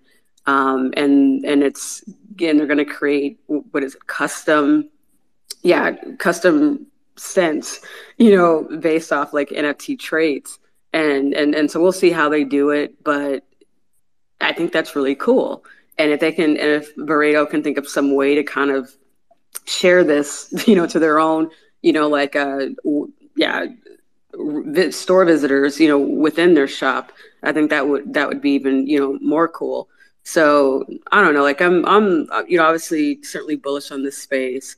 Um, excited for you know the, bigger brands to do more. I think you know I agree with you know Matthew and some others that they are dipping their toes in. They, they will do more. It's going to take time, but you know I'm definitely excited about it. And after listening to was it Crypto Miyagi, I mean like damn when or I think it was him who mentioned the whole Pokemon Go thing like I I'm like, you know what? Imagine like a supreme line and you add, you know, like you gotta no, you don't stand in the damn line. You know, let's do a scavenger hunt and people going crazy trying to find them sneakers or trying to find, you know, whatever the collaboration, whatever the the, the like apparel piece is. You I'm know, telling you, can't you see it already? Like, yeah, it will make people want to come more. Cause like somebody touched on I think it was Janae talking about the sneakerheads. That was a thing. Hey, let's go camp out at the store. Let's go post up the night before. You can't even do that nowadays. So to bring that aspect back, like that FOMO of, hey, you can actually go physically sit somewhere but get a digital collectible, that'll go crazy. Exactly. And I Shout think out it, Nick Reyes. yeah, and, and it would go viral too, because even you know, like even if Nike did something with their sneaker app, because I agree with. I mean, I, I, I think her name's Janie. Like she left, but like if you if you gamify it in that way, because Pokemon Go, like I didn't en- engage in that foolishness, but I remember seeing it everywhere and being like, why are adults doing this? Because it was it's, it was adults. You got it from kids, but it's primarily adults. But yeah, like if you want to make, there are ways to make Web three and and or the in, NFT integration, what have you, AR, whatever you want to call it, all of it. There are ways to make it viral. You just need the the creative marketing people to want to do it, or you need some of, of us Web three natives, you know, to be you know advisors, you know, to those companies. We know, to get right here. going. Amen to that. And I'm Yo. laughing at you too, Shekinah, because I was one of them goofy ass people going in the graveyards looking for a damn uh a ghost Pokemon. So you know that was me. I was looking for Jiggly. Oh, funny story. I went to a, strip club and found Jigglypuff. So that is where Jigglypuffs are. You're like Jigglypuff, and, you, and you're like oh, Ponyta. What are you doing here too? But like, you know, I, I mean, I think the the the key though that you're getting at, which I think is an important like thing to unlock, is like again, like it needs to bring value to the person who like a lot of people, a lot of brands are doing Web three for Web three sake, and not to beat this drum again, and I'll kind of make a you know tangential point. It's like a lot of brands are like, oh, like let's mint a tweet or let's do, you know, they want to do Web3 for Web3 sake without fully thinking through what the actual implications are. And when it has additive value, that's when you're going to see it see it work. I mean, it's like, you know, it's funny. I my, my you know, to make an analogy, it's like my wife is uh the president of like our local parent teacher organization for our school, right? She's she's like running the show there. And she's like trying to figure out fundraiser ideas. I'm like, well, do you want another kid to knock on the door with chocolates or whatever? And like, I'm like, no, like, what do you want as a parent? Why don't you rent the gym out, have people volunteer so you get the gym for free or whatever, have people pay 25 bucks for five hours, order pizza for the kids and give parents a night out and partner and have local businesses sponsor it so that people can go out to eat. Boom, solved. Everyone's going to want to do it. You're going to be able to sell spots, no problem. If you take 100 kids at, you know, 25 bucks each, you raise 2500 bucks for the, you know, PTO and everyone wins. And it's like why did that why is that going to work? It's going to work because you're actually thinking about what your target consumer wants at the end of the day. And I think when you talk about the fun gamified aspects, like people like that. It's like we were talking about earlier. People like the idea. I like playing dress up with my cartoon monkey. When they're the VMAs, it's the VMAs. When it's the uh, football season, I dress them up in a football jersey. It's again, it's not normal human behavior by most people's standards, but it's fun. And I think you can you can integrate that fun in a di- in a different way. So it's like the Pokemon Go style idea. I mean, that's got a lot of lot of legs to it potentially, and how you can both uh, online and offline go through that. There was a coin app years ago. I can't remember what it was, but it was like Pokemon Go for like total like to call them shit coins would actually be an insult to shit coins. Like these were not real tokens. But you would like go around and you would find the tokens in the wild. So you'd be walking your block or you'd be in New York or you'd be in an Uber and you just pick them up as you go. So there's probably implications there and, and almost top shot like gamified challenges to be had where, you know, if you collect five varsity jackets, you get the real physical varsity jacket or something. So there, there's probably some fun to be had there. But yeah, my wheels are spinning as well. But I, I think, like you said, the end of the day, it's like, what do consumers actually want from this thing? Um, and, and how can fashion be applied in a way that's logical? Like, again, just use another example of what James is doing the NFC chip. Like, if you can scan my jacket and I get into a party because you can validate uh, my ownership of a certain token of a Bored Ape or of a gutter cat or of something else because it's connected to my wallet, like that's dope. That makes my life easy. I don't need to take out my phone. It takes one step out where you know you just you know wave a wand over me and I'm in. Bet you know like so. I think that that's the stuff that is uh those those actual value adds through like Web three validation is where we're gonna go. You know, one, one of the. Oh, go ahead, Nick. You've been waiting for a long time. Go ahead. Okay. Um, so this isn't completely related to what you just said, but it's something that I've been holding on to for like the past seven minutes because it hit me randomly earlier when somebody else was talking. Um, when y'all was talking about experiences as well with like trying to get people interested in the scene and onboarding people into the digital space. So I'm pretty sure everybody has seen when Biggie and Tupac had the holographic versions of them on a stage and they were rapping and dancing and everything. Now imagine a fashion runway show where it's holograms of the clothing, doing the the walking animations and everything. Like, wouldn't that be innovative as heck? That would be something completely new, and it would bring a big interest to digital fashion designers because now they can see it actually in person, where everybody is seeing it not just on a screen, but right in front of them walking. D- Disney filed a patent on hologram technology to be utilized uh, at personal use at home. So I think, and it, and it was related to metaverse and, and Web three and and um, I think that exactly what you said is going to be a reality. I can't tell you when, but I'm pretty sure that's what they're working on is to bring metaverses into the home um, in that type of environment, and, and there'll be hardware that comes along with it, etc. Zed did do a runway with uh, a 3D projection. Uh, what was it? Kate Moss floating in a collaboration. I think it was Nick Knight. Uh, what was it? 2007. And and I know Zed Run and, and Virtual Human Studios has been uh, talking for over a year about they want to make it. So if people don't know Zed Run, it's like a horse racing platform. It's really fun. Um, I, I just use it to like breed horses and my kids and name them. So we have courses named like you know we do talk about Bruno and cotton freaking candy and all sorts of stuff. It's really fun. But like they they actually have uh, talked about wanting that to be the case, where instead of doing a Zed run race on your computer, which is beautiful, I mean the graphics are gorgeous, like, but to be able to just like set up something so that on a t- all of a sudden on a table you have the horses running around and you're showing people and you're rooting and doing it in person. Um, so uh, the application of fashion there I think is good, and I, would even take it uh, a similar step. You know, again tangentially related, related to what you're saying you know, something we've talked about in these spaces before that I, I actually think is a you know possible probability is is is the idea that you have an option on a website of having a metaverse version of it.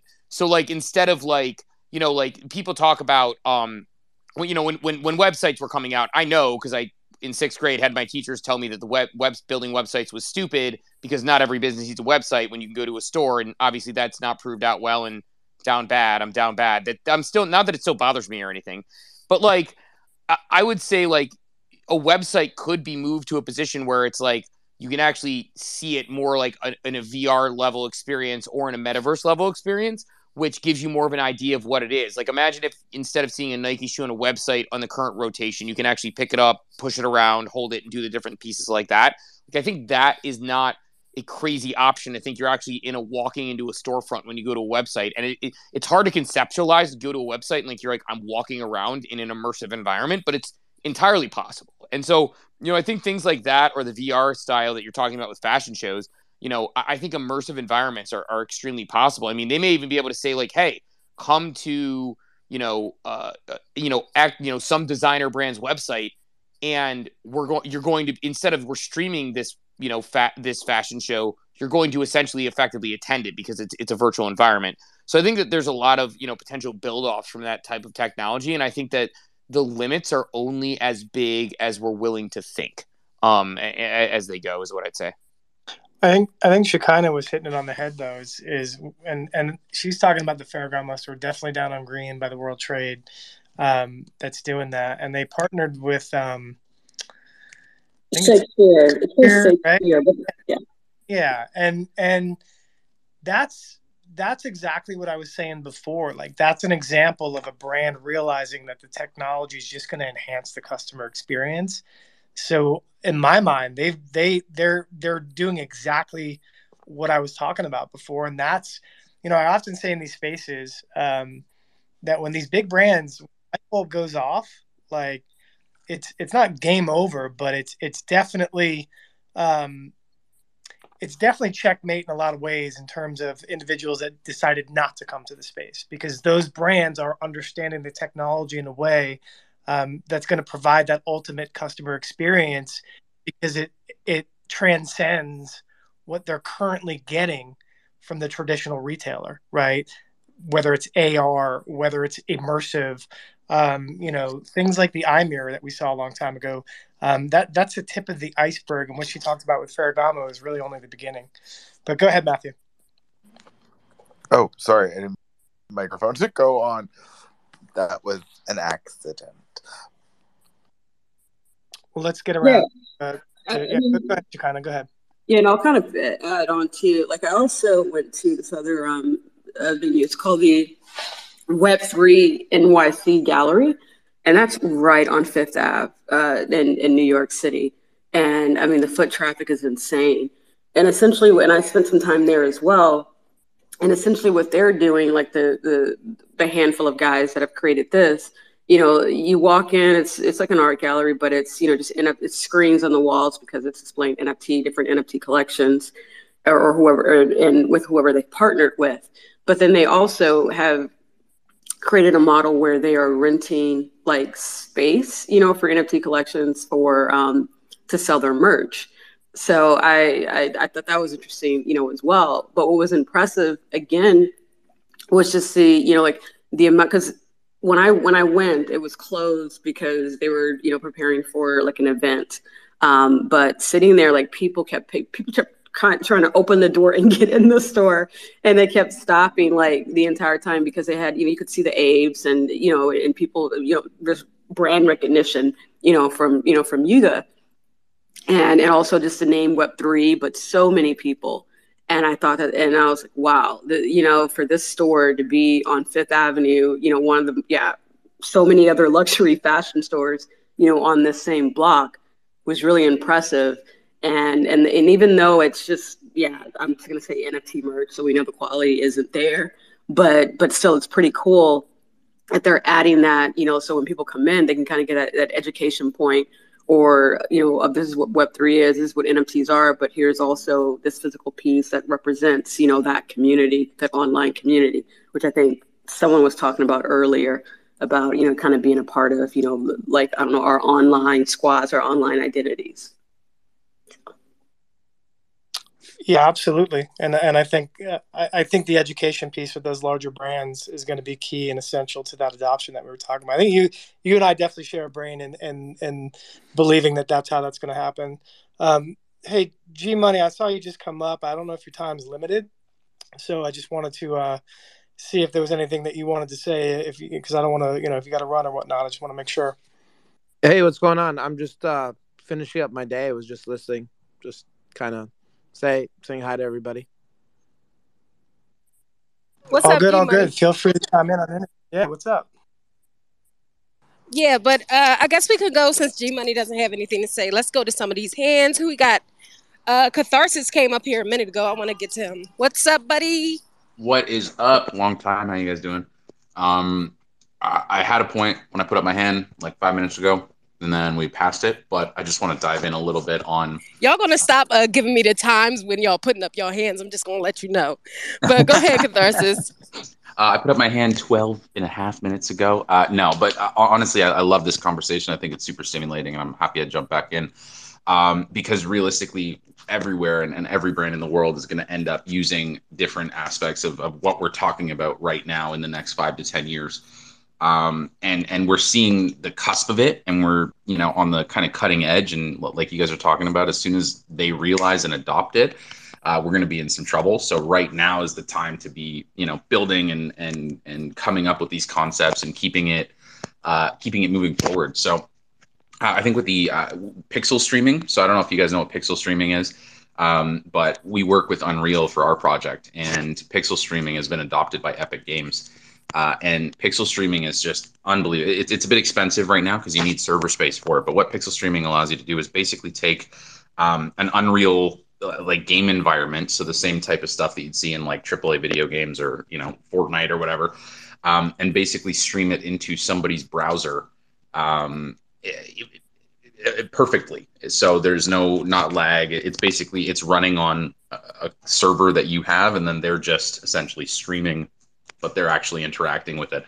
Um, and I think this is going to allow, like, uh, one of the things that we're doing as a brand is is we're going to create an experience on the browser, just like you're talking about, where they can shop, where they can try stuff on, uh, use their avatar as you know this and that, and the NFT space is the perfect kind of segue into that because uh, people are already starting to associate themselves with avatars, and people are already coming up with these digital identities. Um, so as we move into better technology, like 5G as well, so it's all doable on mobile. That's the other thing as well, is people are going to be able to want to do this on their phones until we have uh, a better system than phones when it's all in our brains or Elon Musk's or whatever uh, gets a neural net up and running. Um, but the other thing, of course, is AR as well, right? And and AR is going to be unbelievably powerful. Uh, you know, you guys are talking about the fashion end of things, and yes, I think it's going to be amazing for uh, showing stuff off, but also advertising, and that's something I think is going to play a major factor in the movement of the space. Uh, is the ability with AR to very uh, effectively and in unique new ways advertise uh, on anybody. So picture, you know, an article of clothing because we, we're working with an AR team that can actually take uh, an actual item like a piece of clothing or a pendant and turn that into the AR recognizable code. So it doesn't need to have a giant QR code sitting on the front of the sweater. Uh, I know, I know, uh, RTFKT is just doing that for you know branding and getting people's attention, but it's hideous. Um, so basically, you could be walking down the street and your jacket or whatever you're wearing could be a walking advertisement, and I think we're going to start seeing that on on high profile people and celebrities is you'll throw on your AR glasses and the celebrity walking by on their way to grocery shop is going to be wearing um, a shirt that on the surface doesn't look like anything, but when you put on your glasses, it's going to be an advertisement for Coca Cola floating in the air, pouring Coke on the ground behind her, um, you know, or whatever. Uh, so I think I think when the money starts realizing the power that we have here with with this technology and and the, all the little side parts of the technology, it's really going to start rapidly moving. And I'm excited for that. We want to be part of it. So I don't know if I missed a whole bunch of we talked about this earlier, but let's go. No, you're you're hitting on something that's really critically important. The the AR that, that is not linked to the QR in the, in the traditional sense.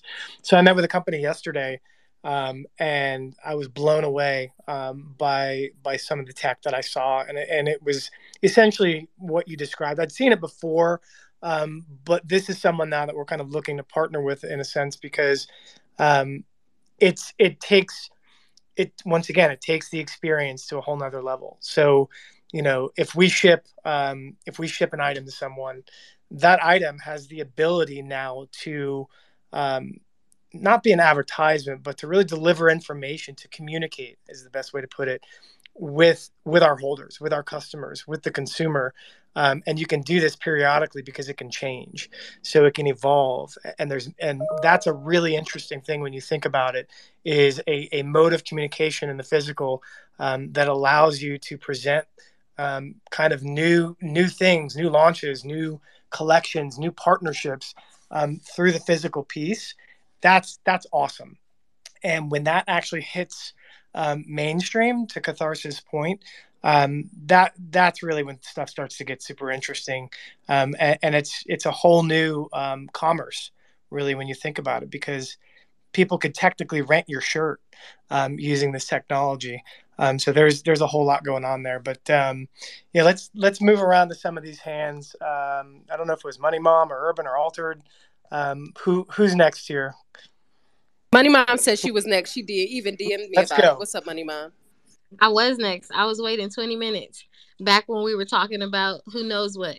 No, I um I wanted to comment on a few things. Um the one, one was like gamifying sh- the shopping experiences and fashion fashion. I think that's like going to be key for people, but it's it's I think it's kind of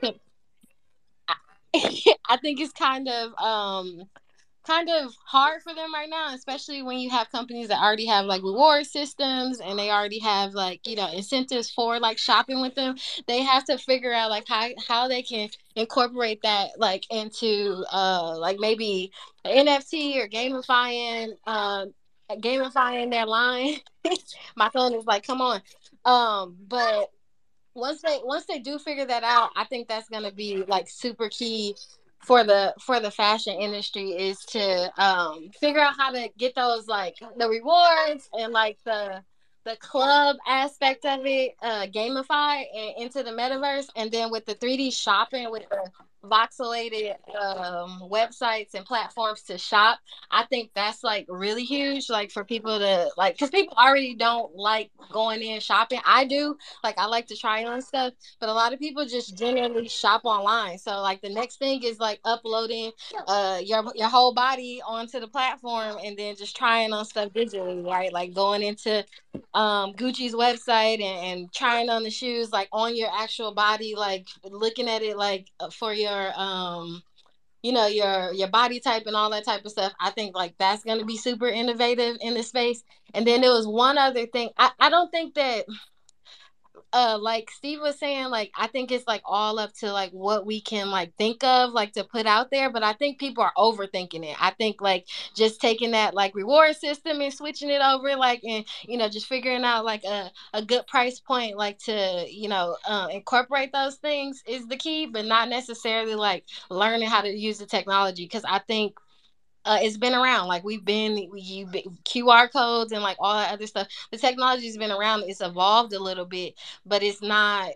I, like it's not much to think about. It's like okay, like Steve was saying, how can it, it support the customer? Like how will they use use it? And like um how in in a sense like how can you capitalize off of that? Like how are you gonna pivot into the space or incorporate incorporate that technology? Anybody want to touch on what she said? Speak I- now. I get yeah, I guess it kind of what I was gonna say kind of goes along those parts. Um, like thinking towards the reward system, right, and the points. I guess uh, just like a, you know, some person's favorite hype project will tell them, oh, your your Discord level will get you this access to this whitelist. You could do that same thing with the point system, um, and tier those experiences. Um, it, hell, it might even get people wanting to spend more money to experience something new. Um, if you tell them, yeah, if you spend this and you use your points, you now get access to these virtual experiences that unlock extra like special collections. So you can use the points that they are already racking up and keep those loyal customers. Um, and then like to the point of the the tech, like yes, we were saying we we're already uploading our faces and stuff into games. Uh, Nipsey's already shown us that you can AR your clothing. So I don't think it's far. It's just education. Like me, I, like my focus is education. I think that's just the only thing holding a lot of people back from doing this. Even the big companies is they just don't know how. They just don't know what they are doing, and they're not tapped in with the right people. Um, but you do see the brands trying to speak with those Web three advisors and show them how to bridge those gaps. So it's just time. Uh, mass adoption takes like a decade at, at least when you're talking about a great product. So, yeah, I, I think a lot of what we'll see, we want to see, will happen. Um, we just got to make it first, so they don't. I, I think the big thing as well, you know, and is to when we're talking about like rewards and, and integrating like Web three, you know, it's to just not it's to change the language up so as you're trying to bring in like mass adoption, or you see bigger brands, you know, or traditional brands, you know, messing around, you know, with this or experimenting with this um, technology, I think it's very, very wise, you know, for them not to just stray away from the word NFT. Just stray away from Web3. just don't use like that terminology. If they think some other type terminology, fine. But people should be using this technology without knowing that they're using it you know, and then maybe later on the back end, oh, that was Web3, or this is what this was, you know, be, or when people ask, you explain it to them, you know, what it is. But, you know, because people come in with preconceived notions of what, um, of what NFTs are, what Web3 is, and it, it's for the most part usually negative. It's not, it's, it's, it's not, it's not good. So I think that's one thing that traditional brands should do.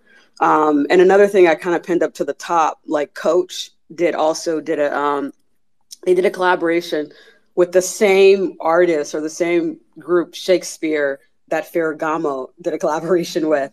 And um, and so Coach again on Fifth Avenue on their they they put up like an AR like piece um, like up on there, yeah, uh, so people can kind of open the window so people can walk by and see it. So I thought that was pretty cool and, interesting for Coach to do that as well. You know, just kind of building on something you were saying there with the NFT thing. I, I, it's funny. I've, I've actually said a similar thing where I, I believe that to be true. And what's interesting is, you know, one of the big players coming into the space right now is DraftKings. Like DraftKings is actually having an NFT platform where, you know, you can get player cards, rip packs, and then you can set up, um, you know, virtual lineups and and and playing games. And it's really it's a cool model because it's a very Web three model where you buy the packs. It's on Polygon you oh you rip the packs or you could sell the packs so you can make money selling the packs and there was an arbitrage opportunity at points where unopened packs were going for more money so you could buy it if you wanted to play that game or you can set the lineups and all of the contests are free so the only way they make money on the product is by you buying packs or selling on secondary sales the player cards from the packs but the games are all free to play so it's very you know it's very much an nft uh you know platform on polygon on a major um from a major corporation what I found fascinating is they aren't shying away from the word NFT. Now they're not going out and saying, "We got NFTs, watch out." You know, they're not doing like this crazy kick down the door stuff, but they're using NFT in their communications. They're using NFT on the website. They have a whole section on the website called "What is an NFT?" And I found that fascinating because I'm inclined to agree with you about the sort of like idea of like I'm I'm relatively confident that Starbucks isn't going to be saying, "Hey, buy our new NFTs." Like I think they're just going to call it. I, I don't want to say because I have an idea, but like my point being, like I don't think they're going that direction. So it's two separate methods because I agree with you in a lot of situations. The NFT, the Web three sort of, you know, that the Web three part is the underlying platform it's the hidden part, and it's why NBA Top Shot did so well because you know you knew if you wanted to buy the best basketball player of all time, you just buy a dope LeBron James moment, and you have it. Um, but if you want to, you know, but you didn't know you were buying an NFT of LeBron James, you were buying an you were buying just a dope block, or or you know, my first eh, you know Top Shot moment was a you know Jared Allen block because he's my brother's favorite player, and I'm like, all right, well, I'll do that. And, you know, so I think that tends to be the direction I lean as well, which is why I find it fascinating to see how DraftKings plays out. Is it going to normalize the concept of people having digital collectibles by explaining what NFTs, and is there an education barrier there? And technology will catch up to the point where it's all gasless, seamless. You can use credit cards. There will be affordability, right? Because let's face it, when the internet came out, you know there are articles you can find where people fud the internet because they say that it's too expensive and the tech barrier is too high. Obviously, that changed. You'll see that as well with NFTs, I think, but I don't know. That's going to be one of the funny things to follow here is like, are people going to use the term NFT? Are they not? DraftKings made a deliberate decision to do it. Um, I think Starbucks probably will shy away from it, but talk about they are going to use the blockchain. Um, and I think there's a lot of in between there where you'll get introduced products like Billboard NFTs. I think they, you know, again, I think they said NFTs when they did it, but what are the varying levels where people know whether they have an NFT or digital collectible versus just like, you know, the title of your car is an NFT. You just say call it the title to your car. So I, I, I really find it to be a fascinating, you know, piece just to kind of build on there. The the interesting thing though, and the difference, to Steve, that, that that I think we need to, to call out is you know, DraftKings, uh, the guy that heads up Reignmakers, uh, you know, you know his name. Um, it's eluding me at the moment, but he's a DJ. Matt Matt Kalish, Matt Kalish, yeah. yeah, yeah. He's he's very big in the Web three. Uh, loves NFTs. Um, you know, owns you know has a collection. Big in the space in terms of belief of of where it's headed. So I think the fundamental difference between something like what they're doing is you had someone that came from the space all of a sudden happened to be in a position to say, we're going to move on this. So for him, it was very natural um, to kind of leave that. I think they're also realizing that there's a very strong correlation between degens um, in in their space and degens in our space, right? There's a huge overlap in the in not only the the individuals but the type of individual. So for them, I think it was very easy. Whereas like a Starbucks, I think they're going to come into the space and and they're going to look at this a little bit differently, right? Like they don't want to scare the the the normies. They don't want to scare the average consumer by using the word NFT, right? And ne- neither do probably some of these other large corporations because of the negative connotation outside the space. Like Kalish knows, he's like, hey, these aren't scary. They're not bad for the environment. You know, like all of the things that outside the space we deal with. So he's just like used to it. So I think that's the, difference. And I do think that these larger corporations, as they come in outside, they're probably going to shy away from that, and not take their route. But kudos to them because I think they're going to partner with a ton of brands, um, businesses inside the space, and they're really going to integrate things in, in, a pretty cool and wild way. And, and I think they're going to be a leader because of that. Um, but likewise, you know, to Shekinah's point before, a number of other ones are going to be leaders too um, and they're coming in quick and, and they're getting they're starting to get it right. Uh, Victoria, you you've been more than patient. What, what's going on? Yes, thank you. Uh, and it's midnight. It's uh, twelve thirty where I uh, mm, at night where I am in Europe, so I'm a little bit sleepy. But I am really loving the space, and I just wanted to say something about. Uh, I this is something I always say that you know, we always talk about bringing more women in the space, bringing more women, but I really think that uh, the best way and the best, the easiest way is actually uh, to do that through fashion because most women they are interested about you know they they love fashion they you know they they are customers of these big brands like uh, Gucci and Dolce Gabbana and uh, Hermes and etc. So uh, I think uh, if the fashion industry would understand uh, how to present it in a way that is chic and luxury thing to actually hold uh, digital certificates of what you, you hold in IRL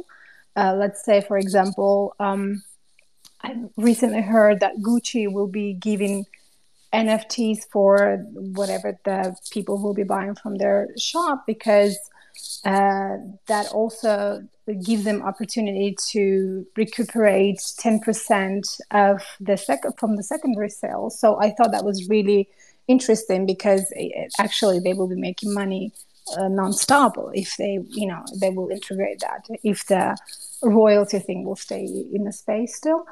So that was my thought. And then i i am noticing i am paying attention to the fashion digital fashion space. And i actually think you know digital fashion is uh, they're doing really great job. Like nike they made i even have a list like 185 million dollars this year Dolce Gabbana 25, Tiffany Co 12, Gucci 11 million. So these are like really these are like top brands who made the biggest money in the space. I kind of feel like they are getting the the game, they are understanding the game. And recently today, actually, I read that the one of the oldest houses, uh, fashion houses, that like I thought that they would never enter the metaverse uh, is Hermes. Hermes, um, uh, who are also entering uh, the metaverse. They're slowly preparing to enter the metaverse because they did have somebody who created uh, Meta Birkin, so they, you know, they probably feel like, you know, they will be taken over in the metaverse if they don't enter. So there are a lot of uh, perks actually for the fashion industry to enter in and like i'm thinking also as well like imagine if um, i own a bag uh, in real life and i have a certificate and i it's one of the like uh, one of a kind right?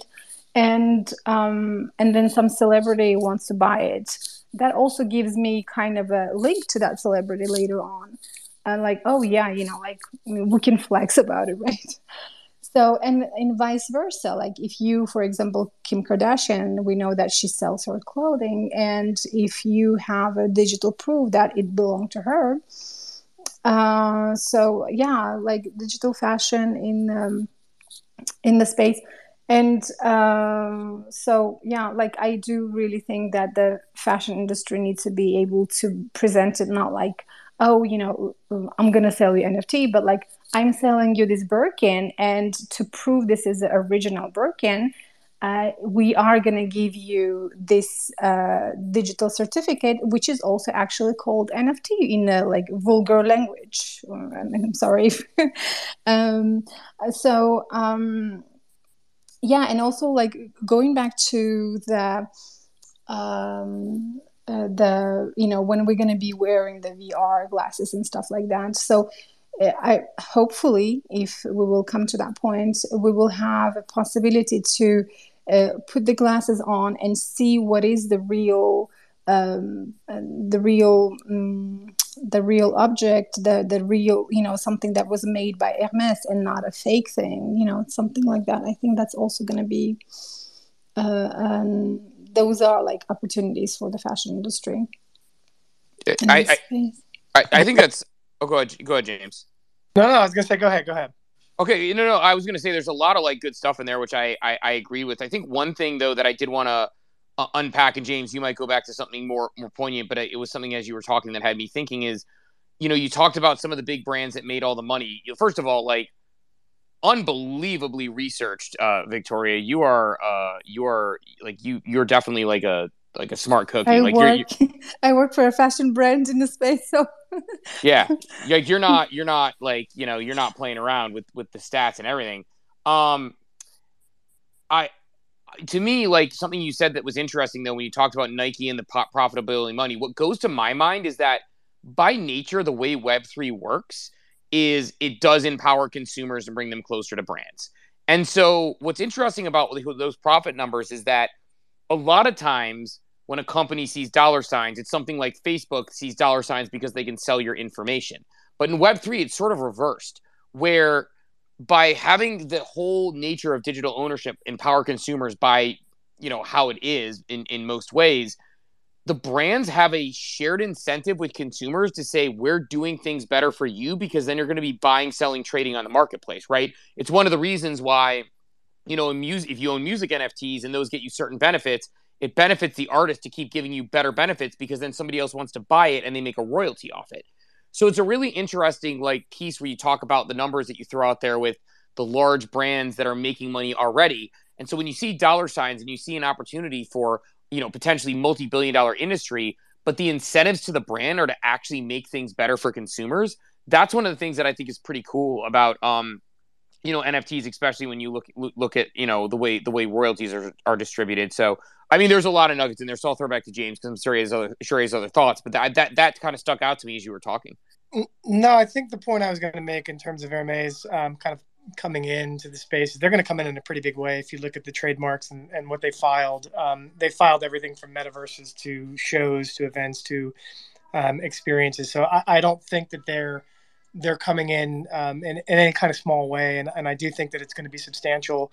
Um, also, given the fact that they were one of the first to uh, not be memed, but but just be copied by someone in the space. I, I think that there there's definitely going to be some significance to what they do in the space. But let's get around to some hands because I have a feeling um, that we could get rugged um, soon. I know there's some some issues going on in the background um, that that might cause the space to shut down. So between um, Crypto Miyagi and and Bougie and Crown, who who was first? Don't everybody go at once. Uh, crypto was before me. Um, yeah, I was just gonna touch on something real quick that Victoria said. Yes, the big brands have. You need a band-aid? Okay, baby. I'll get you one. Yeah. They they have came into the space. Uh, the one thing I will push back on is they have extracted about 50 million, but what has been given back, right? That would be my only concern is these brands coming into the spaces. Are they doing kind of like what Clubhouse uh, Archives is going to do, like opening up their resources to their their holders? Like, I would love to see uh, Hermes come in and say, "Hey, if you you're our top spender, yeah, you'll be able to design your own bag and drop 50 of them or something." But is that really gonna be like gonna happen? And maybe that's far fetched and that's a lot of money spent, but that's kind of what I would like to see these big brands coming in asking for millions of dollars. Like what intrinsic value are they giving back other than just a collectible that I could go buy in web 2? Yeah, I think that's uh, that's interesting. You know, I, I I look at it a little differently. We could probably spin up a whole space on on just that question. You know, if you go if you go back to what I said in terms of enhancing the customer experience, then sometimes that doesn't really that those questions um, become a little little bit more moot than not, right? Because it's it's really just using the technology in a different way and almost not coming in, like you said, to the space that we own. Um, so I, I kind of look at it through that lens, um, and I think everyone's going to do their own thing in their own way. But but let's get around to these hands because, like I said, we could we could rug it. Can. I can I just say just one thing about it? Like, uh, I'm sure they will probably get be, will be doing something, but like, just uh, imagine yourself owning the first Louis Vuitton bag or Hermes bag. Imagine yourself like owning one of the first ever existed. So that's one of the values that you know you probably will definitely have. So That makes sense. That Mm. from a collector standpoint, that is huge. You're absolutely right. That that's value in itself. Yeah, I, I actually agree with that 100%. Like I said, everybody will kind of do it in their own way, but provenance um, definitely needs to be thought about in that in, in that way. Boozy, your hand went down. Um, I didn't know if you still wanted to come in because it was up before others here. You still there and a place to talk? Yeah, yeah, my yeah, I guess it must have went down. But um, really, I just kind of wanted to bring up two things pertaining just like fashion in the metaverse. Um, you know, I think one player that's not necessarily um, in fashion, but is building the avatars is Ready Player Me, and I just feel as though a lot of um brands. I think I seen Tommy Hilfiger um in there, but I think that that you know you know there's a lot of designers on this space. I think that would kind of be like a great start too. Um, just looking at just how to integrate it because if they're building you know avatars for multiple projects and a lot of you know metaverse projects is kind of using their avatars, I think that's kind of like a way to actually um you know put your brand um into the light being that you know if they take off to be like one of the you know top spots and that may be the first you know that may be the first integrated uh, avatar system you know that the metaverse could have. So i think that'd be pretty dope in a way of actually having like smaller developer or smaller um brands kind of or web 3 native brands you know i think they you know will be more reluctant to work with them um of course they work with bigger brands but i think that's a good look as well and then a, um, one of the other pieces I want to bring up is kind of not too related to um fashion, but I just want I was curious if anybody was uh is heard of Midjourney um and what they're doing with their AI. Uh, oh shoot, my baby going crazy. Um, doing with their um AI uh text to create. Like I think that's a dope. Um, I think that's kind of a dope. I've been playing with it and creating like stuff like that. So I think um that's kind of interesting too. I just was curious if anybody you know heard of it or was using it. I, I am not personally. If anybody is, definitely speak up. Um, Yeah, Mid Midjourney is amazing. Um, I was introduced to that by a metaverse builder friend of mine uh, a week and a half ago now, so not even that long. I, I haven't had the time to deep dive into it. For anyone who's interested, it's literally the coolest thing you'll ever see. There, there's a bunch of memes going around about how uh, artists are out of a job now because the quality of work that Midjourney puts out, uh, literally from text prompts, uh, is nuts. It creates, you know, photorealistic looking, um, really, really cool and powerful imagery.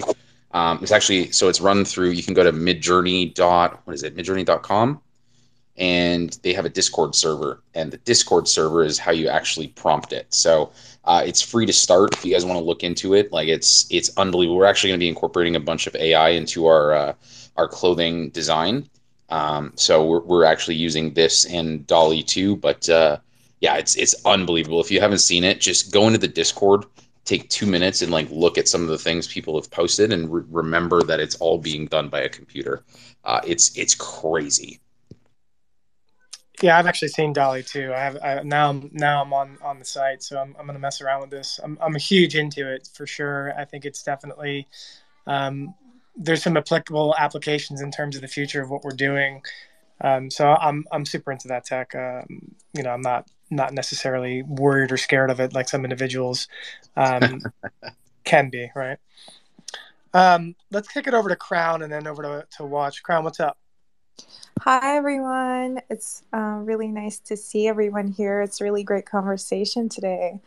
Um, so, whoever doesn't know me, I'm Amina. I just represent Crown.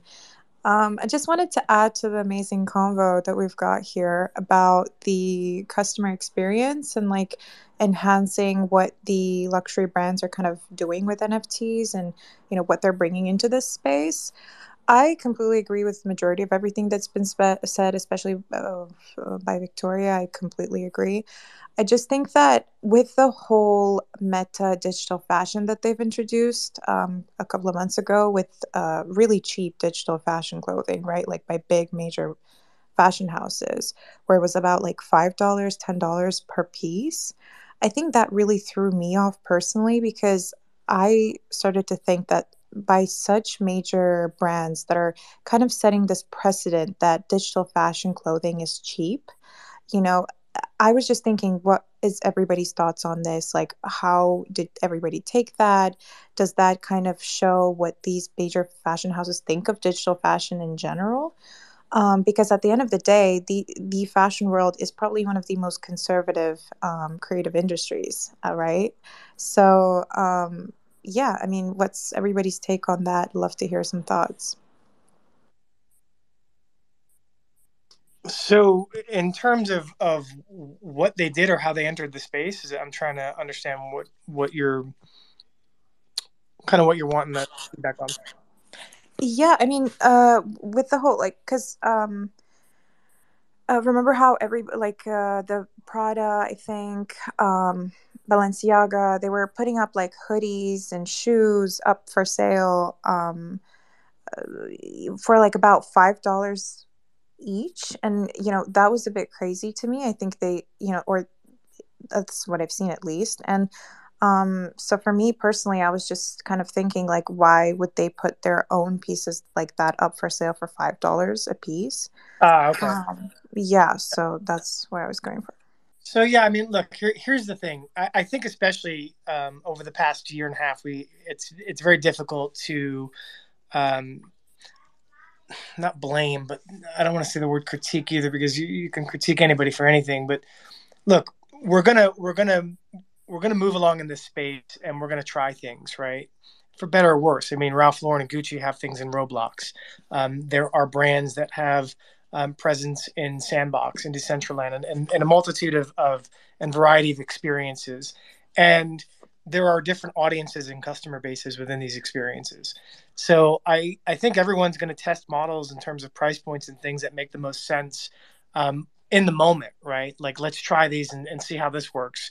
Um, because you got to remember, um, we don't know what the threshold uh, of pain is in terms of a price point for a customer of where they'll say i'm not going to spend that on a digital good or wearable or whatever that might be right? So i think we test things out when we see um, was it slightly off brand in terms of price point for them? Probably. Um, i've seen things in the hundreds and thousands really if you go in some of these uh, in some of these marketplaces. So it, it's it's all across the board and i think um, it's kind of it's kind of just touch and go and, and try to figure out what works um, because the one thing we do need to remember is there's a reason why um, Ralph Lauren went into Roblox. Do at scale a million customers times you know uh, a five or ten ten dollar item multiple times per month. You've got a massive business there. So there there there's there's something to be said um, for understanding that. Now, the long term brand implications of that we don't know yet, right? Because the metaverse uh, isn't a reality in terms of what I think people think it's going to become. Um, so I, I, think that the jury's still out on that and whether or not that's a smart thing or not. Um, but I definitely think it's worth exploring um, uh, if, if, we were if we were in their shoes, I'd probably do the same thing. Let me kick it up to watch, and we're probably going to run this down in, in, like six minutes, just because there's some things going on in the background that um, we might not have a choice on anyway. But watch, watch what's going on. Watch and see. Hey, sorry, I won't take all six minutes. I think you know, I think from this conversation, and we've been obviously you know connecting and having these conversations over the last couple of weeks. Like it's really got me to thinking like there is such an opportunity like for our community, our our Web three fashion community to to like go in and consult for a lot of these brands. You know, I think that like we're really seeing what the forefront of use cases for fashion and luxury fashion, especially for these brands, can really be. And I think, you know, a lot of these conversations about provenance around tracking, all of that, like in my perspective, like that's where these luxury brands should be focusing. And and again my perspective is not just on the wearables right? And i think that they've you know a lot of these brands one person will be the first and i guess in this you know scenario was was gucci and a lot of other people have, have started to get into the space but like my perception is like okay so gucci did wearables or or things like that like so now i should be doing that as well and i think you know there's not a ton of of like divergence from what brand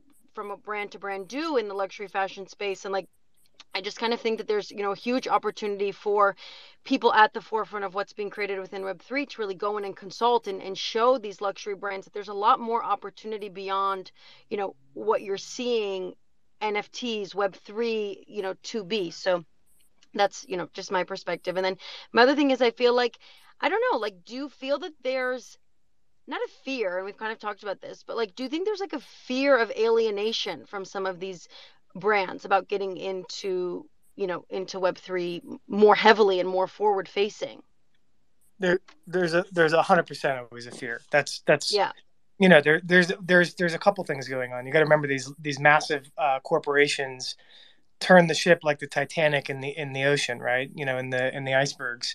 Um, there's too much red tape. There's too much um, going on upstream for them to quickly spin up Web3 um, divisions and, and do things. So that was the first part of this. In addition to fear, right? We do need to remember we're in Web3. Like, we're, I mean, for better or worse, we're in the echo chamber. So we know the technology for what it really is. We've bought into it. We understand the long term um, benefits and implications of where this is all headed.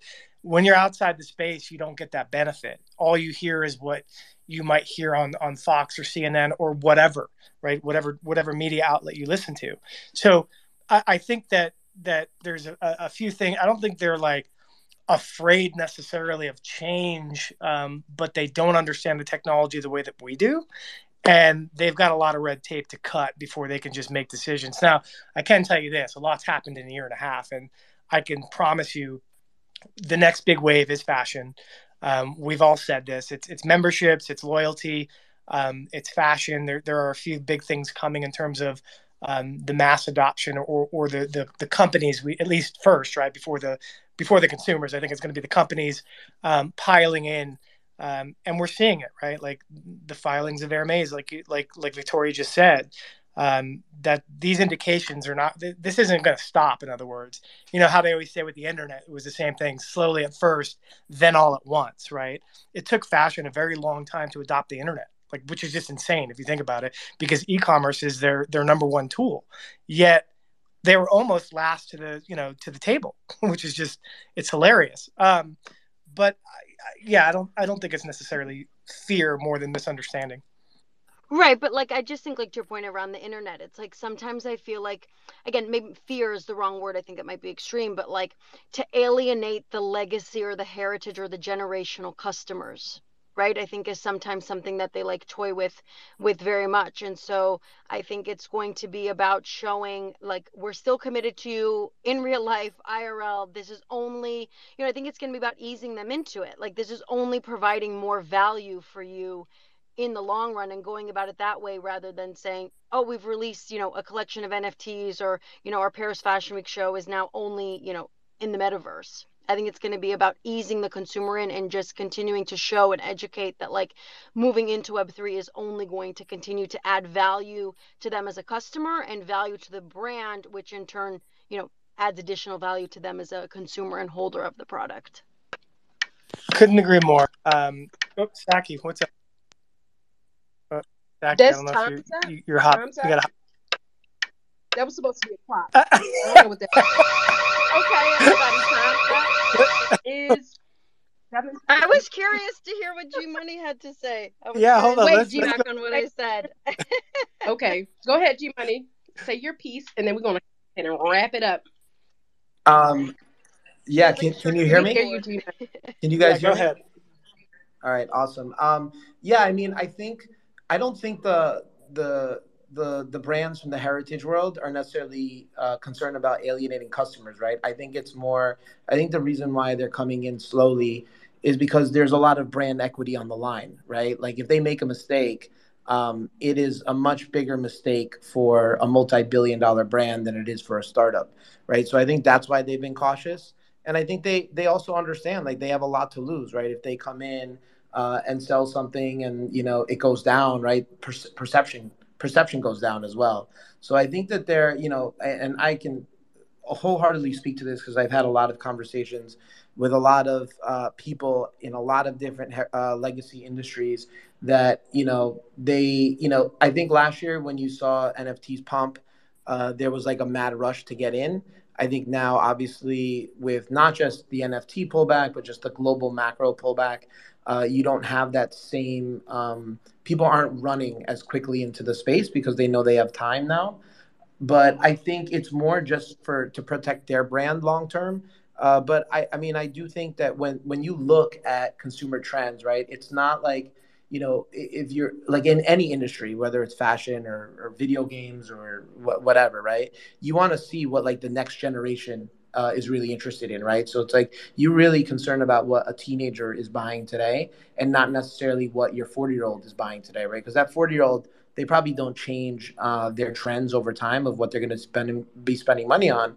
But if that 14, 15 year old kid is spending money on digital objects, which if anybody that has kids or nephews or nieces, uh, you know, knows that like, you know, now kids, instead of asking for toys, they ask for Roblox, Minecraft, Fortnite, you know, money for all these things to buy skins, they're going to be totally okay with owning a purely digital asset, right? So I think you, I think it's just kind of like seeing where the macro trends are and, and just knowing that, you know, over the next 10, 20 years, there will be more digitization and personalization of everything. And I think we're at like, the game is just getting started. Like if this was a baseball game, we might be we might not be at the first pitch. Like that's how early I think we are. So uh, I'll I'll leave it on that because I know we're we're over a little. It's so funny that you just said that. Steve and I literally say, if this is a baseball game, we're all still sitting in the dugout. So a hundred percent. Um, I even say we're still picking teams because there's just a lot going on. Yeah, you always come over the top of me. I'm like, we're still in the dugout if it's a baseball game. You're like, we're picking teams. I'm like, ah, you had to come over the top, James. You had to come over the top. I had to figure out I'm something still that was Cubs before the dugout. We're st- we're walking to the field before we pick the teams. The players haven't been drafted yet. We're just gonna keep going down until the players are born, and then we'll just like they're like, all right, checkmate. Y'all trying to stretch this thing out All right, all game too. Go ahead, Stacky. You're the one. You got the time constraints. Let's go. Send I'm just home. saying. I'm just saying we can take it till seven thirty, but that's up to y'all. No, I, I I'm gonna respect eat- your you what, what's going dinner. on. And she she's got some stuff going on. Like uh, it's Friday night. Um, I before you close it, I will say I, I do appreciate everyone for joining us. Um, you could have done anything with your Friday night, and you decided to hang out with us um, and chop it up and and uh, talk about the future. So, Stacky, I'll hand it over to you. But just mass appreciation to everyone.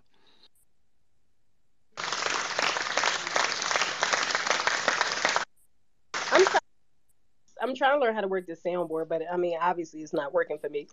But um, I wanted to say thank you, everybody, again for joining us for Fashion Friday every Friday at 5 p.m. Eastern Standard Time. If you can't, if you don't know the the time difference is 2 p.m. Pacific Standard Time. You can join us every Friday with Clubhouse Archives and our VIPs. That's all you guys here in the Fashion in the fashion space, along with Steve, who swear he's not in fashion, but I, I mean, he's just here. So um, I just want you guys to know that we do appreciate you being here. This is really chill. You know, we appreciate everybody in the fashion space, and I'm glad you all can join us. See you next week. Bye bye.